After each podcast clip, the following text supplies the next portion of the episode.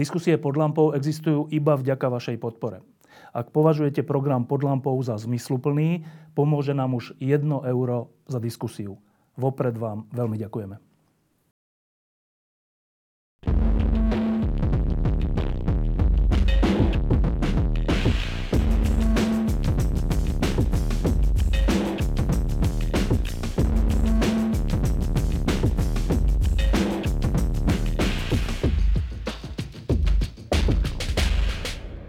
Posledné dni a týždne zažívame nielen tu na Slovensku, ale aj e, na celom svete niečo ako obavy a strach. Sledujeme vojnu a počúvame reči o jadrových hlaviciach a vrátili sme sa mentalitou o 40 rokov dozadu, keď sme boli deti a museli sme chodiť na chemické výcviky.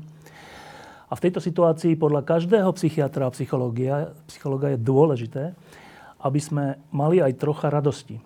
Aby sme neupadli do toho, že svet je temné miesto tak dnešnú lampu budeme venovať jednej veľkej radosti a jednej veľkej, veľkej otázke.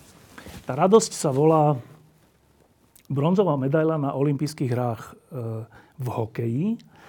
Po šesťročnom príbehu, ktorý sa začal e, tak, že nevedeli sme, ako to dopadne, ale po tých šiestich rokoch, dramatických šiestich rokoch, e, celé Slovensko znovu raz bolo v uliciach, na námestiach a oslavovalo. Tak mám tu dvoch ľudí, ktorí s tým priamo súvislia. E, vlastne teraz, neviem, sa funkcia zmenila. Výkonný riaditeľ, výkonný riaditeľ Slovenského zväzu ľadového hokeja, Peter Krul, ktorý to už viackrát bol. No a, a samozrejme v strede je Miro Šatan. Miro Šatan, ktorý, ja si to pamätám ako dnes, že pred asi 8-9 rokmi po, nejakej, po nejakých majstrovstvách alebo tak, sme sedeli tuto pod lampou s ním, s Mírom, s Mišom Hanzušom a s Rišom Lindnerom. Oni končili kariéry a ja som sa ich pýtal, že počujete vy traja, že však to vyzerá tak, že keď sa tu má niečo zmeniť, musíte to asi vy traja, alebo vaša generácia zobrať do rúk. A oni vtedy tak skromne, tak troška prikyvali, troška nie, ale v zásade som cítil, že asi do toho pôjdu. Tak Miro, pamätáš si, ako sa vlastne zrodil tento úspech? Ako sa zrodil úspech? No tak...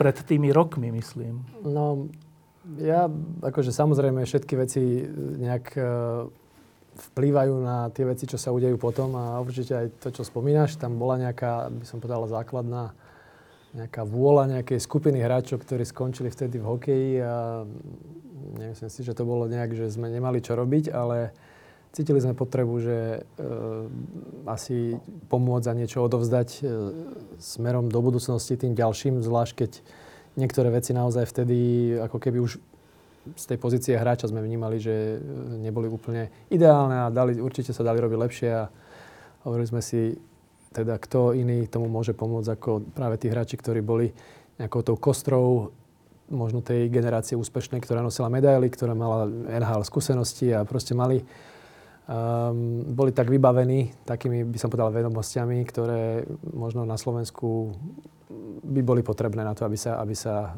tie veci robili inak. Samozrejme, nebolo to jednoduché donášať sem nejaké ako keby cudzie know-how. Uh, ide to rokmi, by som povedal, um, dúfam, že stále lepšie a lepšie a nejaké tie veci samozrejme sme už uh, pomenili, aplikovali, ale uh, samozrejme je to nekonečná, nekončiaca cesta, je to proces, ktorý sa neustále mení.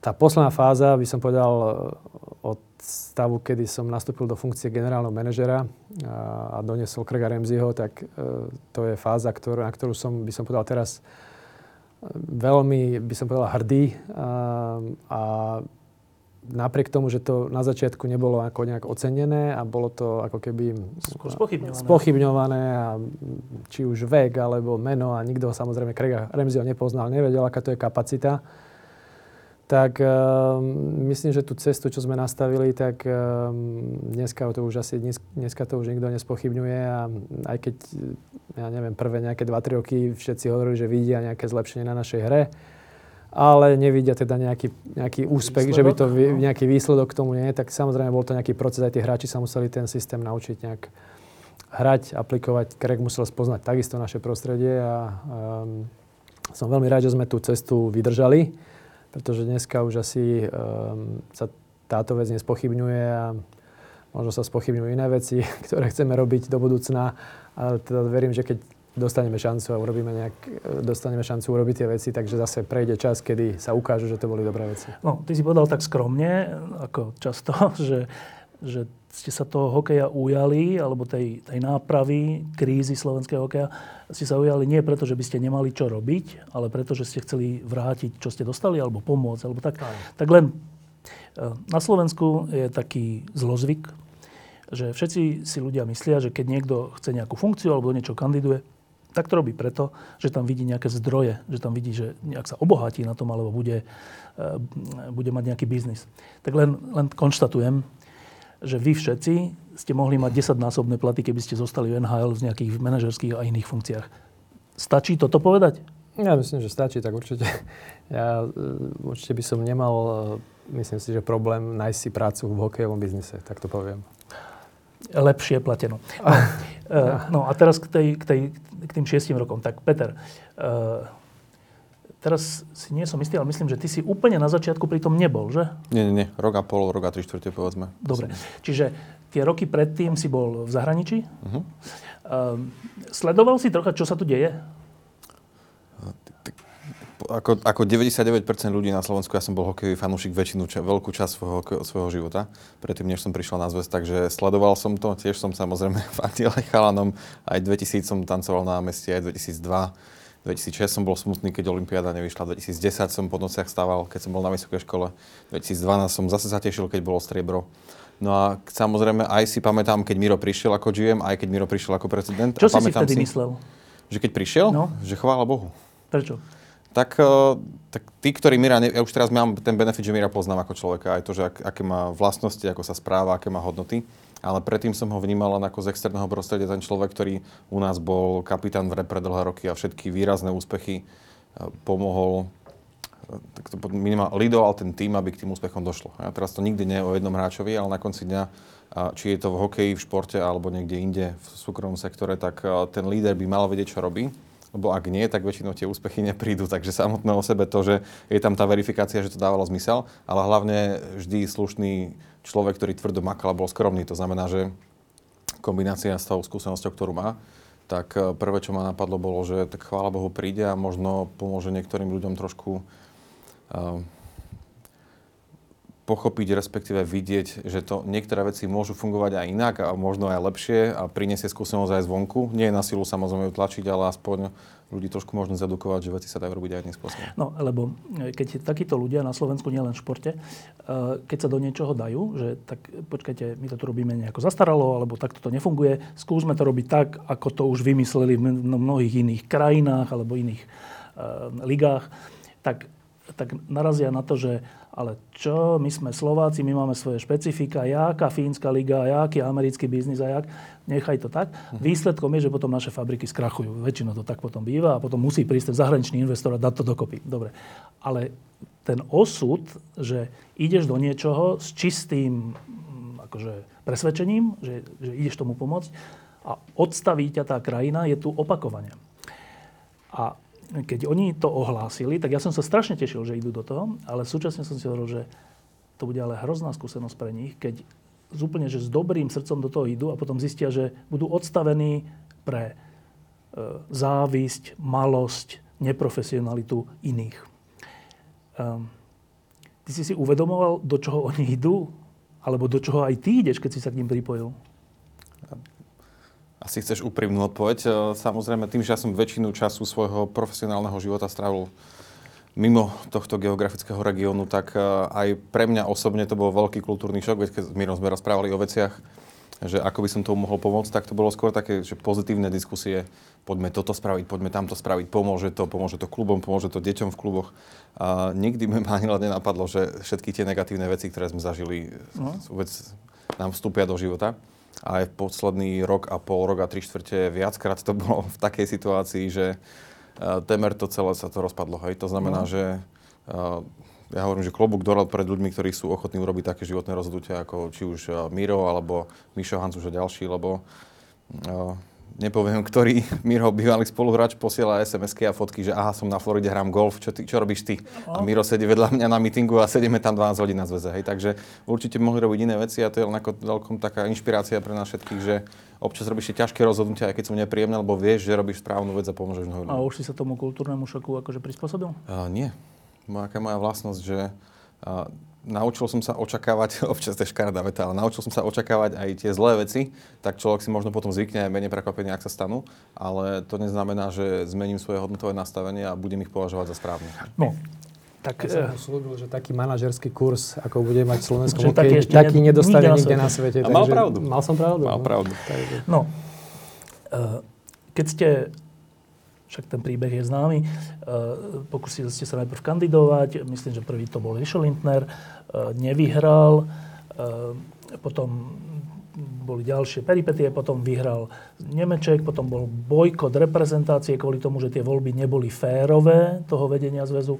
A takýmto akože krok po kroku ťažkými zápasmi sa nakoniec stalo, že e, ty si sa stal generálnym manažerom reprezentácie, zavolal si Craiga Remziho a začala sa zmena hokeja, ale teda čo sa týka hry reprezentácie a aj nejakého celkového systémového nastavenia hokeja na Slovensku. Tak keď si teraz spomenieš na to, na to prvé, zavolal si Remsimu, stal si za generálny manažer. Um, to ste ešte boli s takou malou dušičkou, alebo už ste išli akože s plnou verou, že teraz to zmeníme? No tak mne to bolo jasné, že to bude trvať dlho a bude to mm, aj, aj by som povedal brzdené alebo odmietané, ale um, ja som si uvedomal vtedy, myslím, že to bol rok 2017, keď som sa vrátil na Slovensko, že my sme skončili na mestrovách sveta, neviem, či 14., 13., 14. po nejakej záchrane sme remizovali s Talianskom a nevypadli sme. Čiže vtedy to bol taký, pamätám si, taký bod, kedy som si uvedomil, že tú pomoc ten slovenský hokej naozaj potrebuje. No a samozrejme, keby som vedel, čo všetko ma čaká, neviem, či by som, no. som sa vtedy som čakal, že to bude samozrejme jednoduchšie, rýchlejšie a človek sa samozrejme s tými okolnostiami a postupne ako tie veci rieši, tak vidí, aké sú možnosti, kapacity, zdroje a schopnosť adaptovať sa a potom si musí tie veci a tie ciele nejak ehm, reorganizovať a vyhodnocovať v inej nejakej časovej linii. Takže to sa u mňa udialo, ten, ten, ten adjustment, ale, ale som si uvedomil, že to dlho bude trvať a hlavná vec na tom začiatku, keď sa na to pýtaš, bolo, že Uh, tí, tí hráči, ktorí vtedy po, tých, po tom neúspechu ako keby chodili do reprezentácie, tak uh, sa obávali, že toto by mohlo pokračovať a to, ten, ten reprezentant určite po sezóne, ktorú má dlhú a únavnú tak a, a vie, že na majstrovstvách sveta ho nič dobre nečaká, tak určite do také reprezentácia nechce chodiť. Takže my sme mali kedysi pred rokom 2000 problém, kedy ešte vtedy žiadna medaila nebola vyhraná, takže tá ochota chodiť do reprezentácie bola nízka a toto myslím, že E, keď sa tie medaile podarilo vyhrávať, tak vtedy chalani samozrejme chodili všetci aj so zlomenými prstami a každý tam utekal do reprezentácie, sa tam tešil. No ale toto v roku 2017 vlastne po tom neúspechu akože hrozilo to, že tá reprezentácia bude mať problém tých hráčov zvolávať a bude tým pádom tá kvalita, tým, že nemáme vysokú, nám keď nepríde 5-6 hráčov, tak e, je to citeľná strata kvality na, našom, na, našej, na našej hre. Takže bola obava, že tie mústva, alebo že tí hráči, že budú ako ťažko chodiť do tej reprezentácie, ak tam neurobíme nejakú zásadnú zmenu. A, a ja som vedel, že e, pre tých našich treba európskych hráčov, ale aj hráčov, ktorí vtedy boli v NHL ešte, ak donesieme kvalitného trénera, ktorý bude mať rešpekt, tak tí hráči prídu. Budú chcieť vidieť, ako, ako to funguje pod takým trénerom, ako sa hrá. Tí hráči z NHL, ktorí sú na to zvyknutí, vlastne prídu do prostredia k trénerovi, na ktorí sú na ten servis, prípravy na zápas spôsob coachingu, na, na to sú zvyknutí a tí európsky hráči budú vidieť niečo, čo sa ich bude rozvíjať, sa naučia a budú vidieť, ako to funguje vlastne v zámori a tým pádom sa budú skvalitňovať aj ako hráči. Keď sa vrátia do klubu, môžu samozrejme nejaké z toho vedomosti zase po, poslať ďalej. Takže, takže to bola kľúčová vec nájsť trénera, ktorý taký rešpekt bude mať a Hovorím, ja som mal šťastie, že som chvíľočku mal šancu pod Craigom Ramsey hrať, ktorý, keď bol asistent, myslím, že v Bostone.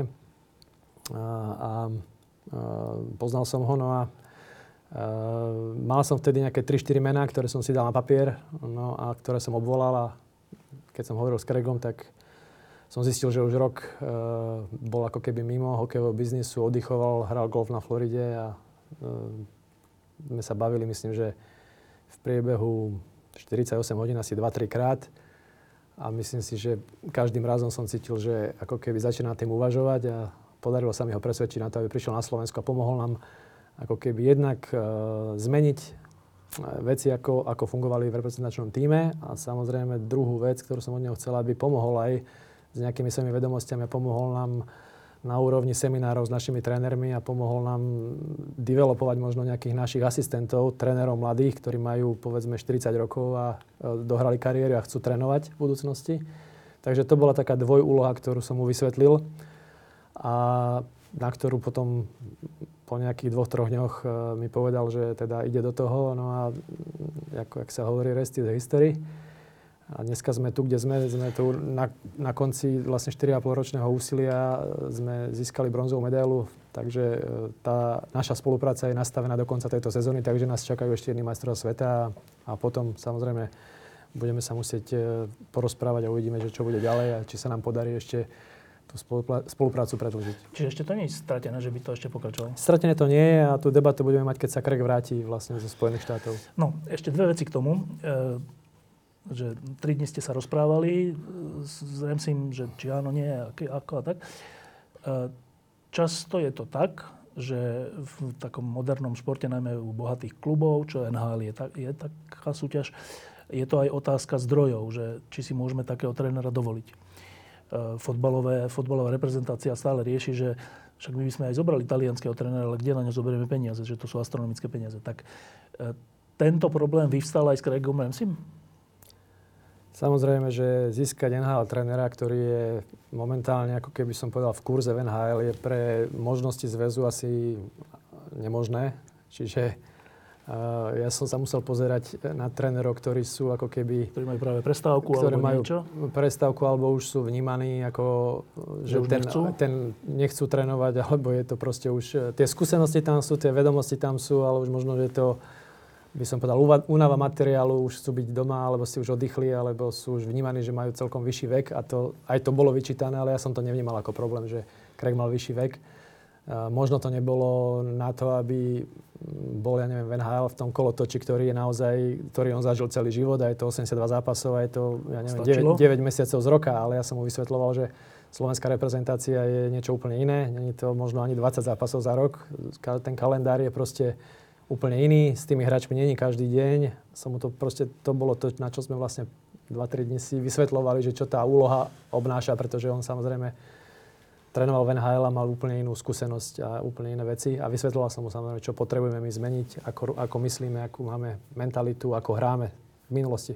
Takže všetky tieto veci potreboval nám vnímať, aby on chápal, do, do akej situácie ide a čo vlastne od neho chceme. Lebo tak sa niekde objavilo, že v skutočnosti ste to vybavili aj tak, že to až tak veľa nestalo. To je, spra- to je rozumná správa, podložená správa? Áno. On uh, prišiel nie preto, aby zarobil? zarobil to, lebo hovorím, on prišiel naozaj nám pomôcť. Takže je to ako za, by som povedal, smiešné peniaze v porovnaní s tými cenami, ktoré by NHL tréneri vlastne. Výrazne vyšiel z väzu v ústretí po finančnej stránke. On sám. Uh-huh. Dokonca, keď prišla korona, tak sa sám zdal časti platu. Takže to bolo veľmi akože ústretové gesto, ktoré sme ocenili samozrejme, ale a tie peniaze išli zase na pomoc klubov, ktoré možno ani nevnímali, že jeho príchod bol nejaká pozitívna vec, ale ja hovorím, že je to človek, ktorý naozaj má Uh, jednak veľa otrenované, ale ako osoba, ako osobnosť má ako kvality, ktoré vlastne nám tu aj chýbajú, by som no, povedal. A to je tá druhá otázka, čo sa, čo sa Remzi otýka? E, mimochodom, jeden dokumentarista, Robo Kirchhoff, ktorý robil aj dokument o Petrovi Šťastnom a tak mi stále, keď sa stretneme, mi hovorí, že už sme postavili pamätník pre Remziho. On si myslí, že, by, že, si, si zaslúži pamätník za to, čo urobil pre slovenský hokej. Dobre, a teraz dá, späť k otázke, že uh, vy ste mi vtedy všetci hovorili, že keď príde Remseed a, a vlastne čo chcete urobiť, je zmeniť systém. To sa vtedy tak hovoril také slovo. A väčšina fanúšikov vôbec netušila, nás fanúšikov, že čo tým myslíte, aký systém. A potom ste nám to vysvetlili. Myslím, že dnes to už viacerí chápeme. A aj to vidno na tej hre. Ale druhá vec, ktorá sa opakovane objavuje, je, že tak ako vtedy, pred časom, keď ste získavali medaily, ste chodili radi do reprezentácie a vždy ste hovorili, že chodíte radi preto, že ste kamoši. že tam bude zábava, sranda a budú aj medaily a proste, že dobrý kolektív. Áno. Tak teraz sa objavuje, že chodím rád do reprezentácie, lebo je tam dobrý tréner. Ale teraz nemyslím len systémovo, ale že ľudsky. Áno. A tak aj predtým boli dobrí tréneri, ľudskí by som povedal, takže to... Ale že to... niečo také, že ako keby ale... hovoria, že skoro ako otec ich... Že... Krek, áno, tým svojim aj vyšším vekom a tými svojimi skúsenostiami, lebo neviem, to málo kto asi vie, že on aj ako hráč odohral viac ako tisíc zápasov v NHL, získal dokonca Selke trofy pre najlepšie brániace útočníka. A potom samozrejme ako coach, či už hlavný alebo asistent odkoučoval a neviem ani presne koľko, ale to sú asi tisíce zápasov za tých, neviem, 30 rokov možno kedy tam pôsobil. Takže, takže on má obrovské skúsenosti. On zažil asi všetko v tom hokeji a keď si s ním sadnete niekde na nejakú kávu alebo na pivo, tak sa s ním, keď sa spustíte tému hokej, tak sa s ním môžete rozprávať vlastne 6-7 hodín a bude stále rozprávať o hokeji a stále bude vy, vy, vyťahovať nejaké ešte príbehy možno z, z rokov, ktoré si ani ja nepamätám. Takže, takže on je naozaj chodiaca encyklopédia a tie vedomosti, teraz by som povedal, tie odborné sú tam nazbierané a naozaj aj v tých situáciách nejakých krízových si myslím, že ho ne, nemá čo prekvapiť v podstate. No to je jedna vec, ale sú tréneri, ktorých, tak Marian Gaborik stále opakuje toho Tortorelu, že jak mu robil zle, že to sú vlastne troška aj psychopati. A že možno sú dobrí tréneri, ale sú strašne takí nepríjemní proste na hráčov, neludskí. Tak o Remzim sa hovorí pravý opak. Tak my sme neboli v kabíne. Ehm, čo je pravda o ňom? A určite to nie je taký typ trénera, ako je Tortorella, o ktorom hovorí Marian. A práve preto by som povedal, že e, padla voľba moja na ňo, pretože má tie osobnostné kvality vyššie, nie je to, nie je to žiadny nervák, takže je to kľudný človek, hovorím, že je to um, prvom rade odborník, ktorý vie to mústvo pripraviť a vie hlavne zanalizovať, čo sa vlastne v tom zápase deje, urobiť tie, tie obmeny počas treba z toho zápasu a, Hovorím, ale najväčšia jeho, jeho najväčší prínos, ja viem, že sa tu rozprával to slovo systém, až to bolo také sprofanované, že nikto tomu nerozumel a všetkým to už vadilo, lebo tomu nerozumeli a rozprávali to tak posmešne. A Rišo Linter to zaviedol v podstate, keď bol ešte komentátor a rozprával o tom a, a, a vadilo to aj našim trénerom, aj fanúškom asi už, ale, ale naozaj ten systém, ako by som skôr to premenoval na nejakú filozofiu, akým spôsobom chceme hrať, akým spôsobom chceme to víťazstvo dosiahnuť. Je to tak, že budeme brániť a budeme čakať na chybu supera, alebo budeme aktívne naháňať puky a budeme e, proste nútiť supera, aby tie chyby robil.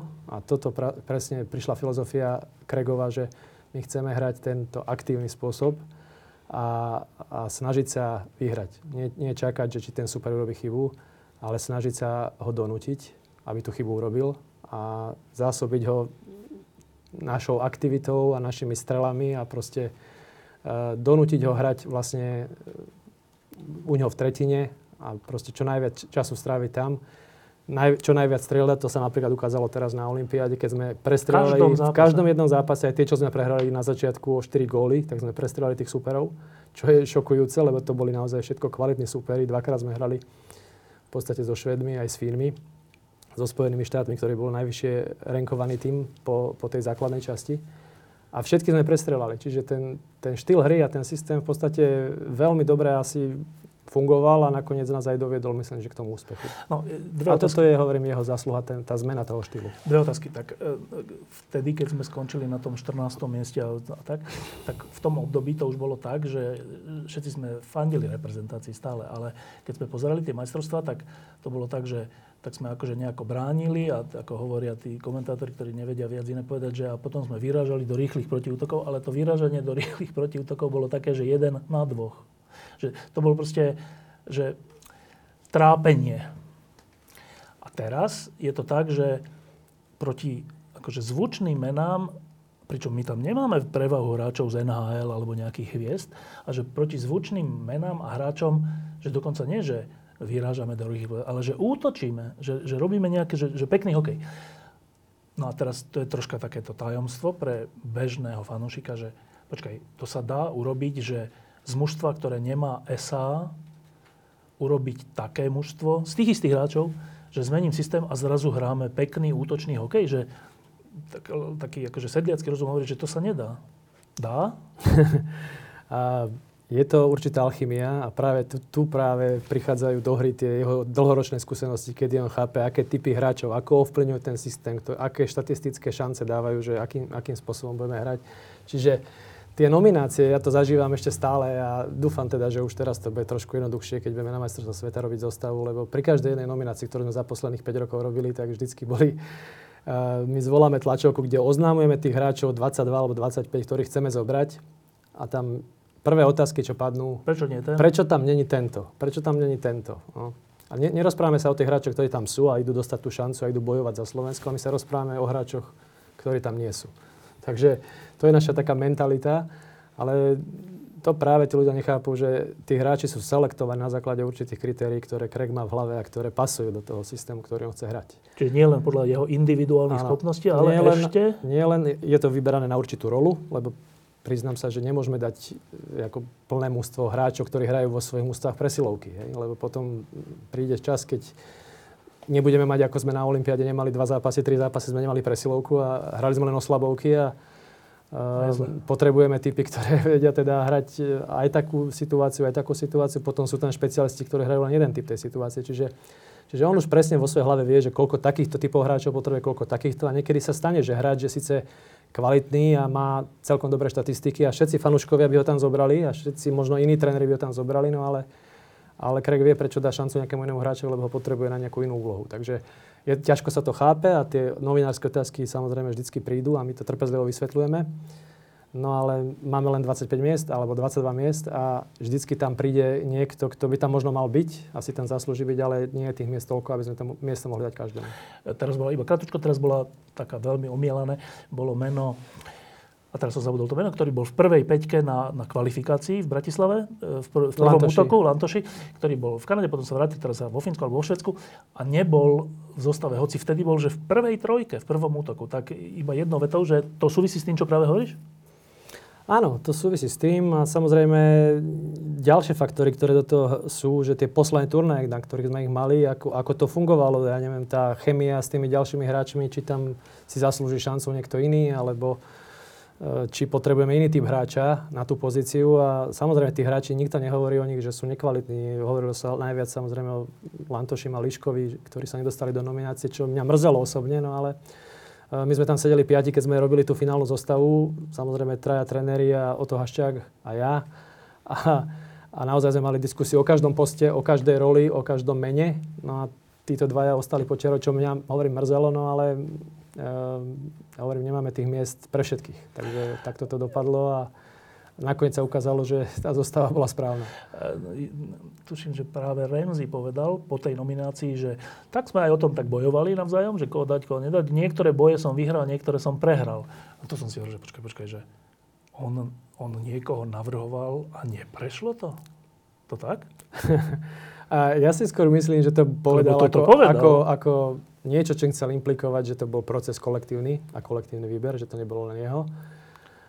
Ja sa priznám, že bolo tam 5 názorov a 5 ľudí a ja som mal pocit, že ja som skôr všetky tie boje prehral. Takže keby som to mal tak povedať, ale, ale naozaj to bola výsledok nejakej kolektívnej debaty, kedy prichádzali názory od niekoho ako je scout Oto Haščák a má iný pohľad na hráčov, na ich, na ich nejaké schopnosti. Niekedy sú to asistenti trénera, ktorí potrebujú ďalšieho hráča na oslabovku alebo na presilovku. A tá zostava išla takže sme uskladali jednu, jednu lajnu po druhej a tak, tak to nám vyšla tá Ale teda nebol to boj taký, že ste sa zle správali k sebe, hej? Že nie, bolo to, nie, také... to nebol žiadny boj, to bola diskusia veľmi odborná a profesionálna s argumentami, kedy uh, tie najsilnejšie argumenty vyhrali a tak ako ja som mal tú fixku v ruke, keď sme to, tie mená sme písali teda na, na tabulu a nakoniec nám vyšla tá zostava, ktorá nám vyšla, ale hovorím, že bolo to každé to jedno meno malo nejaké dôvody, prečo sme ho zobrali. To nebolo, že sme niekoho povedali, že tohto nechceme. Preferujeme, alebo tohto preferujeme, ale pozerali sme na takúto pozíciu, potrebujeme takéhoto hráča, alebo tohto hráča, alebo tento je na to lepší, alebo tento je s týmto lepší. Takže, a samozrejme hrali do toho niekedy aj minulé turnaje, alebo je úspešnosť tých hráčov, ja neviem, nám vyčítali Skalického, alebo niekoho takého, ktorý má relatívne dobré štatistiky. V lige? A v lige, ale na mestra sveta sa mu nedarilo z rôznych dôvodov. To sa stane, že niektorý hráč možno nemá, ne, nevíde mu turnaj, no tak dostal šancu niekto iný. Možno na, na budúce majstrovstvo sveta zase pôjde Skalický. Hej, že, že ja hovorím, u nás to není, že niekoho chceme odstaviť, ale hľadáme najlepšiu možnú zostavu. Momentálne. Momentálne. Uh, Peter, teraz sa ťa, Miro, opýtam na jednu vec, čo sa týka systému, že či tomu dobre rozumiem, ale ešte predtým sa opýtam Petra, že uh, keď sú tie reči o systéme, o systéme hry, um, ty si tomu rozumel, čo oni hovoria? Že ideme zmeniť systém a to takto. Rozumel si, čo, čo hovoria? Vtedy dávnejšie ako fanúšik? No, Skôr som asi vychádzal amatérsky pohľad e, každého z nás, to, čo si opisoval ty, že sa na to občas pozeralo trošku horšie ako v historických e, časoch. Teraz mám zase benefit, že mám okolo seba veľký počet ľudí, ktorí sú naslovzaní experti a asi nikto povolenejší na to nie je. Môj benefit je, že popri tej práci, ktorú robím, tak e, sa občas edukujem aj v týchto veciach, takže dneska tomu rozumiem trošku viac. tak povedz jednou vetou a ja potom poviem jednou vetou, že čo rozumiem pod tým, čo oni hovoria, Mhm. že systém. Čo, čo, čo to je? Zjednodušene ja to vnímam ako že rýchly kombinačný hokej, kde proaktívne hráš a sa snažíš tvoriť hru a nie ju príjmaš od supera a prispôsobuješ sa tomu, čo chcem. Dobre, tak ja, keď som vás počúval pred tými rokmi, aj s Martinom Možišom sme sa o tom veľa rozprávali, že počkaj, to, toto myslí, alebo čo to, keď ste už odišli? Že, počkaj, že, no, zjednotili sme sa na tomto, že my sme hrávali tak, že nejaký individualita, akože útočník, bol taký, že tvorivý, niečo sa snažil robiť a teraz tí ostatní pozerali sa, že počkaj, čo on ide urobiť? Aha, hen tam ide nahrať, tak idem tam. A systém rýchlejšie je tak, že ten jeden nie úplne vymýšľa len tak hocičo, ale vie, že tam ten pôjde tam niekam a ten zase vie, kam tento dá ten puk. Čiže o pol sekundy sa zrýchli tá situácia, než predtým. Je to správne, čo sme pochopili? Áno. A toto, keďže to zase není až také zložité, sme prečo dlhé roky predtým nehrali? Pretože sme mali veľmi silnú kreatívnu generáciu z tých 80 rokov, ktorá vyrastla mm, na tom československom hokeji, ktorý bol nejaký, by som povedal, dedictvom možno viac ten ruský a nie ten kanadský hokej. A tam to bolo založené na silných individualitách a hráčoch, ktorí dostali puk a ten Vymysleli. fanúšik čakal, že ne, proste teraz a nevedel, čo sa stane a on niečo vymyslel ten hráč a boli to ako Krásne veci. veľké mená, krásne veci a my sme boli zvyknutí taký hokej proste hrať a na týchto osobnostiach to ako keby stálo. A tie systémové veci tam samozrejme boli už vtedy, a tým, že neboli, ja neviem, kedysi dávno možno také analýzy a Videá, no. tak, tak tá hra mala viacej ako keby Živelný charakter? živelný charakter a neočakávanosť a nemala to také schémy. Ako náhle prišlo video, ja neviem, v 90 rokoch to už bolo veľmi intenzívne a stále viac a viac, sa to, Teda najmä v NHL? tak sa tá hra, áno, tak sa tá hra dostala do nejakých vzorcov a schém. A tam už e, tí kreatívni hráči, keď im tou schémou a s Určíš? postavením tých piatich protihráčov zoberiem tie možnosti, tak už s tou kreativitou veľa neurobí. Stále urobí, lebo je lepší ako iný v niektorých situáciách, ale už nemá toľko času, už nemá... Takže tie veci sa proste začali ako keby eliminovať a týchto elimino... tak to bol aj trend Van Hale, že sa tí kreatívni hráči sa snažili vždy superovi eliminovať. No a tým pádom začali byť zvýhodňovaní tí, ktorí vedeli, čo ten spoluhráč urobí pol sekundy dopredu, ako, Ako obranca. ako, ako ten protihráč No. vedel možno. No a tá, tá, tá hra sa dostala do schém. Čo ja, ja priznám sa ako hráč, ktorý som prišiel do NHL v polovici 90 rokov, tak a vtedy ešte týmy hrali rôzne systémy a bolo to ako keby, keď sme hrali, ja neviem, z Calgary, tak to bol iný hokej, ako keď sme hrali z New York Rangers. A iný štýl. A to sa bolo treba prispôsobovať na každý zápas ako keby inému štýlu. A potom sa stalo to, že v 95. roku vyhrali New Jersey s defenzívnou taktikou, veľmi defenzívnou a dobrým brankárom, Broderom, vyhrali Stanley Cup. A v prebehu roka, dvoch možno, na to prešli všetky týmy skoro a začali hrať ako keby také defenzívne systémy, že, že bolo veľmi ťažké sa presadzovať vtedy. A aj potom sa museli uvoľňovať trochu pravidla, trochu o Áno, pár že rokov, menej o pár rokov padalo. padalo menej gólov a začalo sa ako keby menej riskovať a začalo sa viacej dávať um, uh, taký dôraz na tú obranu, čo sa udialo v podstate aj teraz na tej Olympiáde s tými Fínmi, lebo tí tiež prekvapili, by som povedal, hokejový svet a odborníkov, že doniesli starší káder a hrali veľmi dobre do zabezpečenej obrany, nedovolovali ako keby superovi, mali to veľmi dobre vzadu zorganizované a nedovolovali veľa šancí. A vždycky dali 1-2 góly a to im stačilo na to víťazstvo. Čiže to bolo tiež, e, ako by som v tom videl taký trend, ako som vtedy uvidel, ako, ako sa vtedy udial v tom 95. z New Jersey. Tak teraz Fíni urobili niečo na medzinárodnom fóre, uvidíme, aký to bude mať efekt, či to ostatní preberú alebo nie. Ale ten náš hokej v tom Pôvodnom v ponímaní. tom pôvodnom pojednaní zrazu ako keby... Nemal šancu? Mal, nie, mal šancu stále samozrejme, len bol začal, začal byť ako keby znevýhodňovaný. My sme to cítili treba na našich zápasoch, keď sme hrali so Švajčiarmi v 90 ešte možno 8, tak sme nemali, šan- nemali sme akože problém ich poraziť a bolo to otázka, koľko golov im dáme. Keď sme s nimi už hrali, ja neviem, 2003 alebo 2004, tak sme v podstate sa trápili s nimi pol zápasu a potom sme vyhrali o gol. Čiže, a to bolo len tým, že oni nemali tú kvalitu kreatívnu, ako sme mali my na našej strane. Napriek tomu ich dobrým systémom vedeli ako keby nám robiť problémy a, a eliminovať tie naše tvorivé veci, tých, tých silných osobností. No a, a to bol ten trend, ktorý sme vtedy nezachytili. To sme mali začať učiť našu mládež vtedy a učiť ich tie veci a tú kreativitu si samozrejme nechať a k, tým, k tej kreativite aj doniesť to, čo vedia tí menej talentovaní, ktorí boli ako vtedy naši superi, no dneska sa už to ani nedá povedať o Švečerov, že sú menej talentovaní. Už takisto majú talentované deti a, a hrajú samozrejme takisto ten moderný hokej. Čiže my nemáme inú šancu, ak chceme s týmito dobrými ústami e, súťažiť. My musíme vedieť tie isté veci, čo vedia oni, musíme robiť tie isté veci a, a poznať um, ako sa tam pracuje s mládežou, ako sa hrajú presilovky tam, tam, tam a ten hokej za posledných 10-15 rokov sa hrozne zglobalizoval a ešte viacej sa by sa dal do nejakých schém. Čiže, čiže je veľmi ťažké už teraz pre trénerov ako keby zavádzať niečo nové. Ale teda ja verím, že ak my sa zoberieme si zo sveta tie veci, ktoré sa tam dejú, tak my stále máme našich, naše deti, našich trénerov, náš, náš slovenský genofón, našu kreativitu, ktorá dokáže byť v tých situáciách stresových a rozhodujúcich potom ako keby prospešná pre nás. Ešte jedna taká vizuálna vec, že e, predtým, než ste e, zmenili hru reprezentácie na tento systém, rýchlejší o pol sekundu skôr sa veci dejú, tak e, vyzeralo to vizuálne, keď sme sa pozerali na zápasy, že naši hráči sú vo všetkom pomalší, akože korčuliarsky teraz. Že, že my, máme, my asi nevieme korčulovať. A teraz je to také, že korčuliarsky sme dokonca niekedy lepší, že to vyzerá, vyzerá teraz.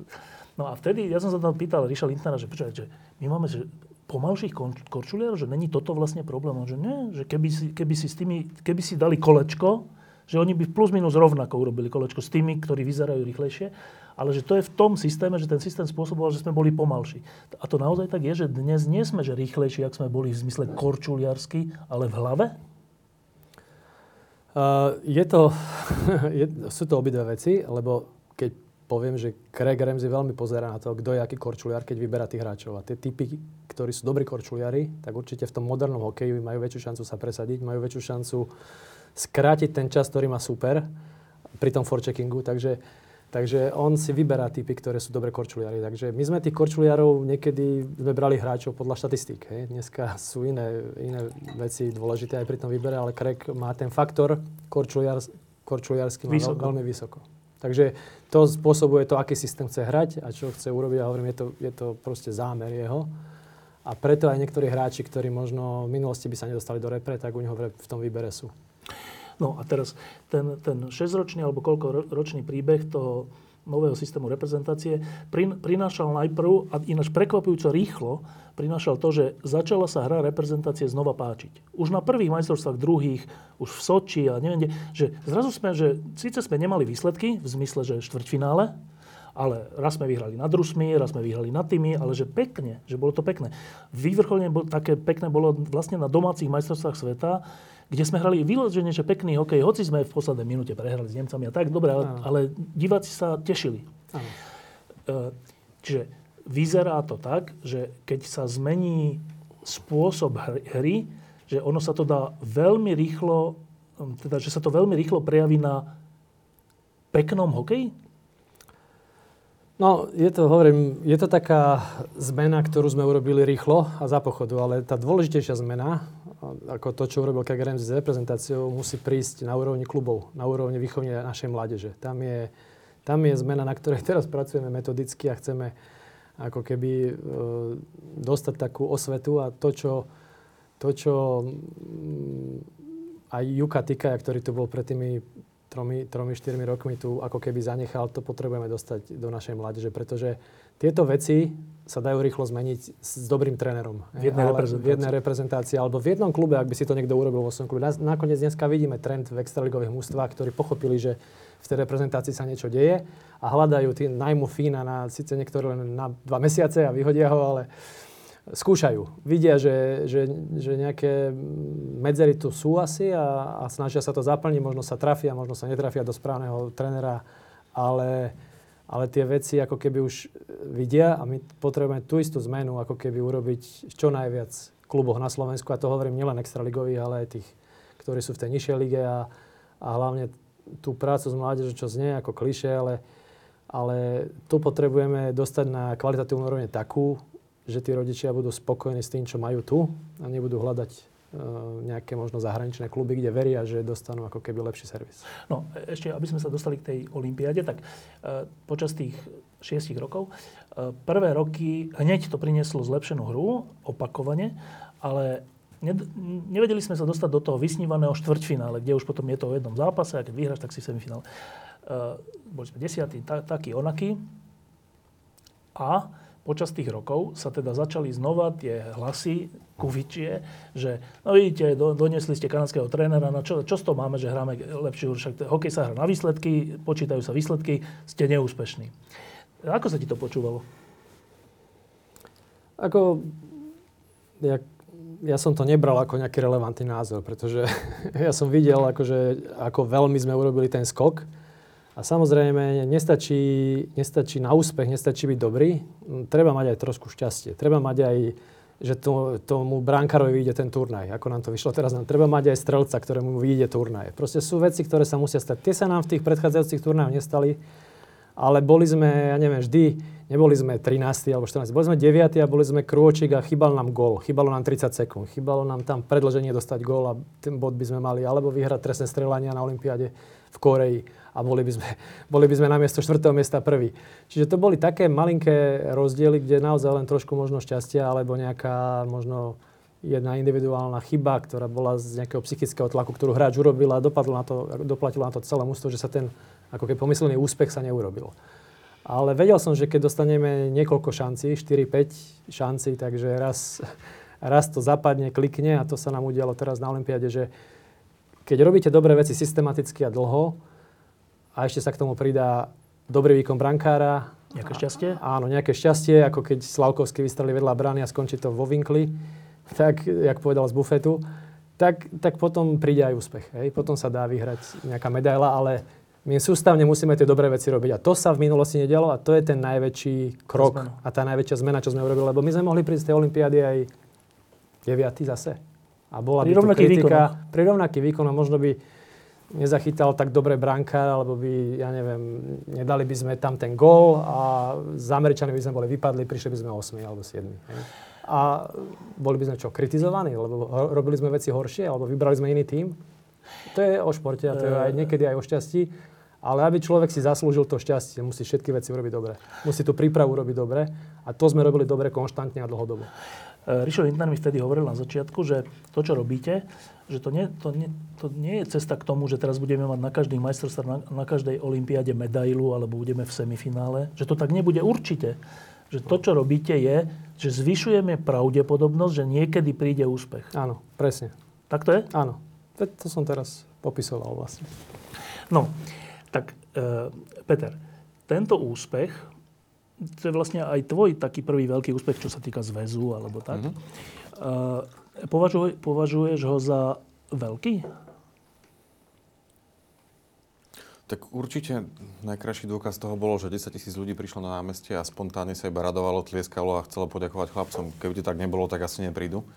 Také najlepšie zrkadlo toho celého, ale taká, prečo ja to považujem za veľký úspech, je nielen to, že to bolo o tom šťastí, lebo mali sme aj šťastie a mali sme občas okamihy, keď sme nemali šťastie a super mal, mal šťastie asi v tých zápasoch nakoniec to vyšlo tak, že sme prišli s tým bronzom, ale keď sa kohokoľvek, kto sledoval ten hokej, opýtaš, ako sme hrali, tak povie, tak takto chlapci ešte nehrali nikdy. Je to z roka na rok lepšie, ale tak, ako hrali teraz, ako hrali proti tým Američanom, ako hrali proti tým Švédom, nie ja a amatéri, to Craig povedal, že tá posledná tretina proti Švédom bola najlepšia tretina, ako kedy on počas kariéry videl. Hej? A to, že tam je reálne signifikantné zlepšenie, tak potom, ako Miro vravel, to je o pravdepodobnosti raz vyhráš, raz nevyhráš, ale keď tam stále prídeš, si pripravený a zahráš to na 100%, tak šanca, že to vyjde je stále väčšia a väčšia a, a nevychádza to z náhody, ale vychádza z toho, že si bol pripravený a urobil ste veci dobre. A z toho ten, u mňa ten úspech vyplýva, že je fakt veľký. To v mojich očiach nebola náhoda. Preto sa tomu teším o to viacej, že tá trošku šťastie na občas prišla a teraz ten úspech dáva radosť ľuďom na Slovensku celkovo, ale aj nám trošku také pozitívne momentum a, a možno ešte trošku vietor do plachet, že oplatilo sa tých 4-5 rokov makať a, a treba robiť ďalej. My sa, my sa v hokeji často, niekedy to bolo aj také nie zdravé, veľmi porovnávame s Českom. A po dlhých rokoch sa stalo, že českí komentátori, Robert Záruba a ďalší, ktorí hokeju celkom rozumejú dobre a ľudia ich radi počúvajú, tak jednak, keď my sme dali góly, tak oni kričali, že gól, čo je také pekné, ale hovorili, že Slováci hrajú, a teraz že modernejší hokej než naši, než Česko. A nie, tam to neskončilo. Stalo sa to, že česká reprezentácia sa rozhodla, alebo Český zväz sa rozhodol, že do reprezentácie po, po nekonečných rokoch... Prvýkrát v histórii. Nie, mali nejakého, že, ale dávno buknú nejakého, alebo koho nejakého Kanadiana. Kanadský Slovak. Kanadský Slovak, no. Ale to bolo to, v praveku, že, že prvýkrát v modernej histórii dali, že zahraničného trénera, v tomto prípade Fína. Uh, Miro, to spochybňovanie tvojho rozhodnutia dať na čelo slovenskej reprezentácie Kanadiana pred šiestimi rokmi sa, alebo piatimi sa dnes obrátilo, že iní to kopírujú. To je, by som povedal, taký skrytý kompliment, ktorý je väčší, ako keby som neviem, akú cenu dostal. Takže keď Češi, ja som sám z toho bol prekvapený, že išli do tej, do tej cesty zahraničného trénera, pretože oni dlhodobo to odmietali. Odmietali a rozprávali, že samozrejme, že majú dosť kvalitných trénerov a aj majú. Ale evidentne, evidentne asi cítia aj oni, že to, čo urobili Slováci, asi je cesta smerom dopredu k modernému hokeju. A evidentne aj ich tréneri asi cítia, že nevedia možno dodať niečo, čo hľadajú niekde v zahraničnom trénerovi. A pre mňa, hovorím, ja to som z toho v šoku. Ešte skopírovali aj to, že tam dali dvoch mladých chalanov, ktorí sú potenciálni tréneri a myslím, že Erad, Erad ani netrenoval ešte nikde, takže to je niečo podobné, ako keď e, sme tam dali Miša Hancuša alebo Luba Višňovského na začiatku. Takže je to úplne tá istá cesta, aby som povedal, že e, pre mňa je to, keď Češi robia to, čo sme urobili my pred niekoľkými rokmi no. a oni to teraz robia, tak je to, by som povedal, vyznamenanie. No. E, teraz ešte pár slov k tomu samotnému turnaju. Začali sme dvoma prehrami, pomerne takými, že vysokými. Hoci prestrielali sme obidve mužstva a bol to pekný hokej, nebolo to, že sme iba bránili. Uh, ty si sa, Miro, rozhodol po niekoľk... Na tretí zápas si prišiel, či na koľko si prišiel? Na tretí. Uh, kvôli tomu, že sme dva prehrali? Hralo to rolu? tak mal som nejaké povinnosti aj na Slovensku, ktoré, takže no. nešiel som hneď s výpravou. A mm, potom, keď som videl tie prvé dva zápasy, mal som taký plán tam ísť e, teda po tých dvoch zápasoch dopredu a keď sa mi podarilo niektoré tie povinnosti splniť, tak som sa len toho plánu vlastne držal ďalej a no. išiel som tam po tých dvoch zápasoch. No a keď si tam prišiel po dvoch zápasoch, no. tak my zase vieme len z médií a tak, že, že bolo aj nejaké sedenie hráčov samotných a hráčov a vedenia a tak a predpokladám, že aj ty si tam bol. Dobre predpokladám? Mali nejaké sedenie ešte predtým, než som tam prišiel a potom samozrejme ja som mal nejaké no, rozhovory no, aj s hráčmi, aj s trénermi, so všetkými. Samozrejme. Um, čo to znamená mať rozhovory po dvoch prehrách? No, ja myslím, že sami hráči, ako im netreba už veľa uh, hovoriť, ale to vždycky je ako, neviem, v každom športe treba urobiť nejaké úpravy, nejaké zmeny, keď, keď nepríde ten očakávaný výsledok. Ako v zostave, povedzme? V zostave, alebo v nejakom uh, nastavení, ako sa hrá treba z presilovka, alebo kto hrá na tej presilovke, alebo sa pomenia obranné dvojice, alebo rôzne veci sa dajú robiť a samozrejme z toho musí, musí vedieť tréner alebo trénerský štáb musí vedieť, čo, čo nefunguje a čo chce zmeniť. Takže, takže myslím, že tie nejaké veľké zmeny v tom, čo sa udialo, neboli, ale, ale boli tam nejaké zmeny, ktoré sme vyhodnotili veľmi rýchlo po tých dvoch zápasoch a boli tam nejaké vnútorné veci neboli nastavené a úplne nie, nie, nie všetci akceptovali, ako by som povedal, svoju rolu, ktorú im tréneri pridelili. No a bolo treba urobiť len tieto, by som povedal, úpravy a znižiť niektorým očakávania, s niektorým možno trošku natiahnuť ten čas, ktorý hradci, ktorí mm, jednak niektorí si možno právom pýtali, niektorým, niektorým len proste upraviť e, tú rolu a e, oni sami cítili, že tie výkony, ktoré dali v prvých dvoch zápasoch a mali to možno nejaké objektívne faktory, ako tá príprava, covidové veci, rozbité mústvo. No. Nemohli sme trénovať kompletne predtým. No. Cestovali sme tam na tri skupiny. Takže niektoré tie faktory boli aj objektívne, ale napriek tomu tie výsledky boli alarmujúce, lebo boli vysoké tie prehry a niekto s tým nebol spokojný. Čiže oni cítili, že tá zmena musí prísť a, a oni sami sa dali dohromady ako tým. Oni sami chceli dokázať niečo. Takže my samozrejme s našimi skúsenostiami, tréner, ja, všetci tí tréneri, ktorí tam boli, každý tomu poradil, čo vedel a nakoniec myslím, že z toho vzýšlo nejaké riešenie, kedy v tom treťom zápase to vyhralo, začalo si veriť a tie zmeny, ktoré sa urobili, úpravy, tak e, fungovali potom až do konca turnaja, by som povedal. Ale teda my, my diváci nepredpokladáme, že, e, že to je tak, že ste s tými hráčmi hovorili, že nebolo o nasadení alebo nejakom chcení alebo niečom takom, predpokladám. Však na Olympiáde má nasadenie asi každý, čiže to není asi v tom, že niekto to fláka. Tak, ale potom je taká záhada pre nás, že taká, čo vlastne iné, že čo, že stretneš sa s hudáčkom a čo mu povieš, že hudy, že čo? Zhovúca. A však on chce hrať. Ale to sú srandy, ale um, on chce hrať samozrejme, len uh, tam treba vedieť vždycky tie okolnosti a je dobré mať tú hráckú skúsenosť, lebo človek vie, prešiel tými situáciami, ale treba, keď si spomenul Libora Hudačka, tak um, on v priebehu januára zmenil, myslím, že dvakrát kluby, šiel mm. do mhm. Švajčiarska, potom naspäť niekde do, do KHL neodohral veľa zápasov, nebol v, tom, v tej príprave, nebol rozbehaný, nebol rozohratý. Napriek tomu bol jeden z hráčov, ktorý v kvalifikácii zohral, zohral by som povedal, signifikantnú, lebo bol jeden z najlepších útočníkov, ktoré sme mali. Napriek tomu v prvých dvoch zápasoch bol neviditeľný, až by som povedal, tréneri možno uvažovali o tom, že, že by ho z tej zostavy zobrali. Nie, že by ho z tej zostavy možno aj zobrali. Čiže to aj neviem, či takto do detailov chceme ísť verejne, ale, ale, ale ja som hovoril, ja som s Liborom hral ešte, keď ja som končil, on vlastne začínal ako mladý no? hráč, takže ja Libora poznám a ja vedel som, že to je proste, je to tou prestávkou a povedal som, ešte jeden zápas bude zlý a potom nám pomôže, uvidíte. Takže tréneri ho nechali hrať, čiže to sú také veci niekedy individuálne, kedy tu sa troška ubere, tu sa troška pridá, tomu tento hráč sa dá na presilovku, tento sa vybere z toho a zrazu to mústvo má ako keby inú chémiu a, a začne to fungovať a to sa niekedy nepodarí na tom turnaji, lebo je tam strašne málo zápasov, aby sa to dobre nastavilo.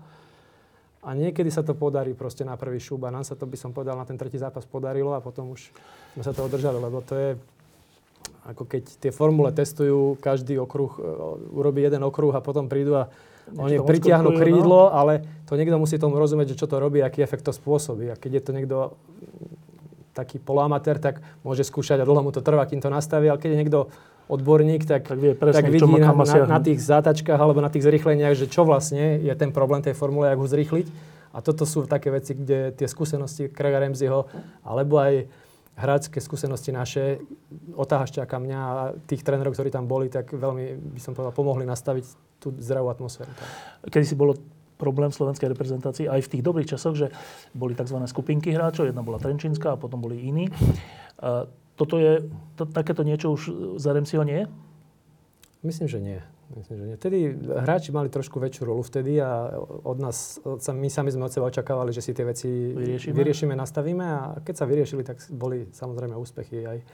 A dneska ten systém je daný tak, že Craig Ramsey je boss on, on rozhodne a proste a hráči to musia rešpektovať. Takže um, v tomto ho ja podržím ako generálny manažer a tí hráči musia proste toho trénera rešpektovať. Nie je to tak, že ako sa tu tvrdilo po majstroch sveta 2011, že kanadský coach nerozumie mentalite a tí našej a, a preto je a vlastne on má, a preto je problém vlastne ten tréner sa má našej mentalite prispôsobiť. Nie, že náš hráč sa má prispôsobiť tomu, čo chceme hrať, ale zrazu no. Slovák sa nemusí prispôsobiť a toto kanadskí tréner nechápu, že, že čo je to tá mentalita, ktorá sa neprispôsobuje. A to je trošku smiešne, lebo to rozprávajú tí ľudia, ktorí tomu naozaj nerozumeli, neboli nikdy vonku v NHL, čiže my máme ten systém nastavený tak, ako v NHL, profesionálne, že tréner je boss a hráči to musia akceptovať. Ak to nechcú akceptovať, tak nebudú v tom ústve. E, teraz tri také hráčské presúvania počas, tých, počas tej olympiády. Začali sme s jednotkou Rybárom a e, jednotkou Konradom a Rybár bol trojka. Mm-hmm. A na konci bol Rybár nie že jednotka, ale najlepší brankár turnaja. Bol tuším vyhlásený. Áno. To sa trocha, neviem, či si to aj ty nespomenul niekde, že to, to je jak s Lacom, že kedy sme, sme mali, že Jan Laco, taký, že neznámy a zrazu bol, že najlepší, najlepší brankár. Áno. To sa ako stane? To sa stane, že my sme, priznám sa, že naozaj nevedeli, že kto bude jednotka kto bude trojka, ale museli sme to určiť. Že niekto je tá jednotka, niekto je trojka, aké tie minimálne rozdiely medzi tými brankármi Konrad na kvalifikácii zachytal perfektne. Áno, áno, ale on mal zranenie, tam no. boli určité možno pochybnosti, ale aj on sám viem, že predsa len nejaký malý minimálny efekt to má na ňo a teda verím, že po tejto sezóne to už žiadny efekt mať nebude a v budúcej bude úplne normálne, normálne tak ako predtým no, schopný robiť všetko pre, ako predtým. Ale myslím, že sám spomínal mne, že nejaké, sú tam nejaké minimálne efekty toho stále. Takže my sme išli do toho a nevedeli sme, že či ten Braňo bude naozaj jednotka, alebo, alebo bude to niekto iný. Tome chytal výborne na švečerskom pohári, myslím. Rybár je Kahal Brankár, ktorý má skúsenosti, mal zámorskú nejakú tam stáž chvíľku, takže napriek jeho veku je skúsený, by som povedal, a schopný brankár. Takže my sme nepochybovali o jednom z nich, ale nevedeli sme, že kto od tie percentička bude o niečo lepší. No a bolo to možno aj nejakým dielom náhody a toho, že tie prvé zápasy sme nehrali dobre, že sme museli vlastne meniť, meniť tých brankárov a dávať im ako keby vyťahovať ich z tej brány a dopadlo to tak, že um, aj keď v tom poradí, ako boli nasadení, ten, ten Paťo, Paťo bol trojka, ako keby, alebo išiel až no. tretí do tej brány, tak uh, ono to práve fungovalo tak, že my sme ho možno nasrdili, že sme ho dali až do tej pozície trojky a zdravo sme ho nasrdili a on nám všetkým proste ukázal, že ako náhle sa do tej brány postavil, tak tak chytal ako potom ako, ako jednotka a už vlastne nepustil svojich kolegov potom do tej brány a už tréneri sa držali len toho, čo fungovalo. Lebo sa potom začalo dokonca uvažovať, že však toto už je také, že možno ho budú chcieť aj naspäť v NHL. To je, je ešte prehnané? Nie, to nie je prehnané. To sa môže veľmi, veľmi ľahko stať. To až tak? Áno. áno. Ako to... Uh, hovorím, tí brankári sú približne na rovnakej úrovni, ale tie psychické faktory uh, tom turnaji niekedy proste zohrajú takúto úlohu a keď sa pozrieme do minulosti, vždy, vždy to tak bolo. Boli v NHL dvojky brankárske, ktoré sa dostali, ja neviem, v prvom kole do brány a potom Playoff, tá dvojka, 19-ročný alebo 20-ročný brankár zrazu to mužstvo ťahal až, až, až do, do finále Stanley Cupu a takisto, keď si spomenieme, neviem, či aj, aj Jan Olašak začínal ako, ako nejaký náhradník v tom, neviem, či v roku 2000 alebo kedy to bolo. No nakoniec e, vychytal nám nie že jednu medailu, ale viacero medailí, takže, takže aj toto je tá to môže, že podobná story, že ten brankár, ak tam ide ako jednotka, sú na ňo veľké očakávania a tá, ten psychický tlak uniesť, možno sa mu nepodarí ten prvý zápas. Ale tá dvojka tam ide s úplným kľudom, zrazu sa tam dostane a všetko funguje. Je v zóne, ide mu to, zastavuje puky a už to kolegu do, do brány nepustí. to je úplná bežná vec, myslím, že v športe a tam zohráva veľkú rolu tá, tá psychika. No, jeden potom bol opačný trend a to bol, že Jurčo, ktorý začal v prvej peťke, v prvom útoku a končil dokonca štvrtom, ak si to dobre pamätám. Treťom, štvrtom. Um, k tomu sa dá čo povedať? Tak ono, ja musím brať ohľad na tých hráčov a ne, nemôžem takto veci verejne, verejne ako všetky do detailov vysvetľovať, ale jednoducho tam, ako sme hovorili o tých, o tých úpravách v tom mústve, po každom zápase nejaké prichádzajú a tí hráči, ktorým ten zápas vychádza, tak sa samozrejme ich rola sa ako zväčšuje a posúvajú sa ako keby vyššie do iných. A ktorým nevychádza, tak sa zase znižujú. Naši slovenskí hráči historicky neboli nikdy dobrí, keď sa im tá rola znižovala a boli, by som povedal, na to hákliví. A aj preto dneska veľmi rozmýšľajú aj európske kluby, aj nielen zámorské, ale aj európske kluby, že koľko tých Slovakov si vlastne zoberú a ktorých si zoberú a pozerajú na tie psychické vlastnosti. Že toto je by som povedal, taký handicap, ktorý my môžeme ešte... Hej, že sa akože troška urazíme, alebo tak? Áno, vieme sa, vieme sa namosúriť, hej, a, a nie sme ako ten Kanadian, ktorý to zobere no, štvrtom, prvom bez emócie, vlastne, tú, tú, ten zásah toho trénera v tom zápase, zobere bez emócie a, a o ďalších, ja neviem, 10 minút, keď ho tam tréner dá, tak nemá to nejaký vplyv na ňo a práve naopak ešte o to možno motivuje. U nás to niekedy nefungovalo, ale, ale nechcem to hovoriť, že toto je prípad E, Tomáša, ale si sa na ňo pýtali, len to vysvetľujem to všeobecne, ale, ale u neho naozaj e, potom tí tréneri, on má skúsenosti so zámorím, takže, Takže je to predsa len hráč, ktorý je už skúsený a pozná tieto veci a bral to v pohode, ale naozaj v niektorých zápasoch tréneri trošku ako keby upravovali ten jeho ice time a ako nakoniec po tých komunikáciách so všetkými ľuďmi, ktorí sú v tom týme, tak všetko myslím, že fungovalo normálne a bolo to profesionálne. E, potom bol jeden taký, že, že veľký talent, ale teraz nie Slavkovský, ale Šimon Nemec, ktorý, ktorému všetci predpovedajú obrovskú budúcnosť a, a veľké schopnosti tvorivé a všelijaké ale posledné zápasy nehral. A, to je bolo tiež, e, zase sa vrátim k tým zásahom a tým úpravám, ktoré sa robili. E, naozaj trošku na to Šimon doplatil, ale to je tým, že je mladý hráč, všetko má pred sebou a, a keď sa išlo do tých kritických vecí a do tých kritických chvíľ, tak um, aj, tý, aj, aj ten nejaký, by som povedal, feedback od našich ďalších hráčov a starších hráčov a obrancov bol taký, že je pre nich lepšie hrať na 6 bekov, že tým pádom Dialogu sme mali zraneného a nemohli sme ísť na 4 obrany a on ostával ako keby ten 7 back, ktorý bol extra zaskakoval, ak niekto mal nejaký problém alebo ak tréneri potrebovali ho dať. Takže tá jeho rola sa trošku zmenšila po tých prvých dvoch zápasoch a e, začalo to tak fungovať a potom to tak býva, že a ja som bol hráč, keď e, sa niečo zmenilo a Vyhráva sa? A vyhráva sa, no tak ten hráč musí byť profesionál a musí to akceptovať. Čiže to je práve dobré, že, že Šimon sa už v takomto mladom veku učí pri trénerovi NHL, ako byť profesionál. Je pretože, pokorný, no? pretože, pretože to určite bude potrebovať vo svojej kariére. No a je oveľa ľahšie učiť mladého hráča takéto veci. A ako to vzal? Takému štýlu, ako potom... Myslím, že veľmi dobre. On to, zvládol, on to zvládol veľmi v pohode. Však nakoniec má bronzovú medailu v 18 rokoch Eh, byť na Olympiáde a mať bronzovú medailu, tak to sa malo komu podarí a má pred sebou si myslím, že skvelú budúcnosť. Eh, my ho samozrejme plánujeme uh, pri tej dobrej výko- výkonnosti ešte vyťahnuť na majstra sveta, tam ak odohrá dobrý turnaj, on stále má šancu byť. Ja myslím, že top 10 je veľmi akože, pragmatický odhad a ak mu vyjdu majstra sveta, tak aj byť niekde v top 5, takže, takže on má budúcnosť pred sebou, takže o to sa nebojím. No a potom bol ten hviezdny posun zo štvrtého útoku do prvého útoku z 0 gólov na najviac gólov, na najlepšieho útočníka e, vo veku 17 rokov na Olympiáde. Neviem, myslím, že len ty si dal na Olympiáde v mladom veku o jeden gól viac? O dva? Myslím, že o dva, ale mal som jeden zápas navyše. No tak dobre. Čiže máme tu nového šatana?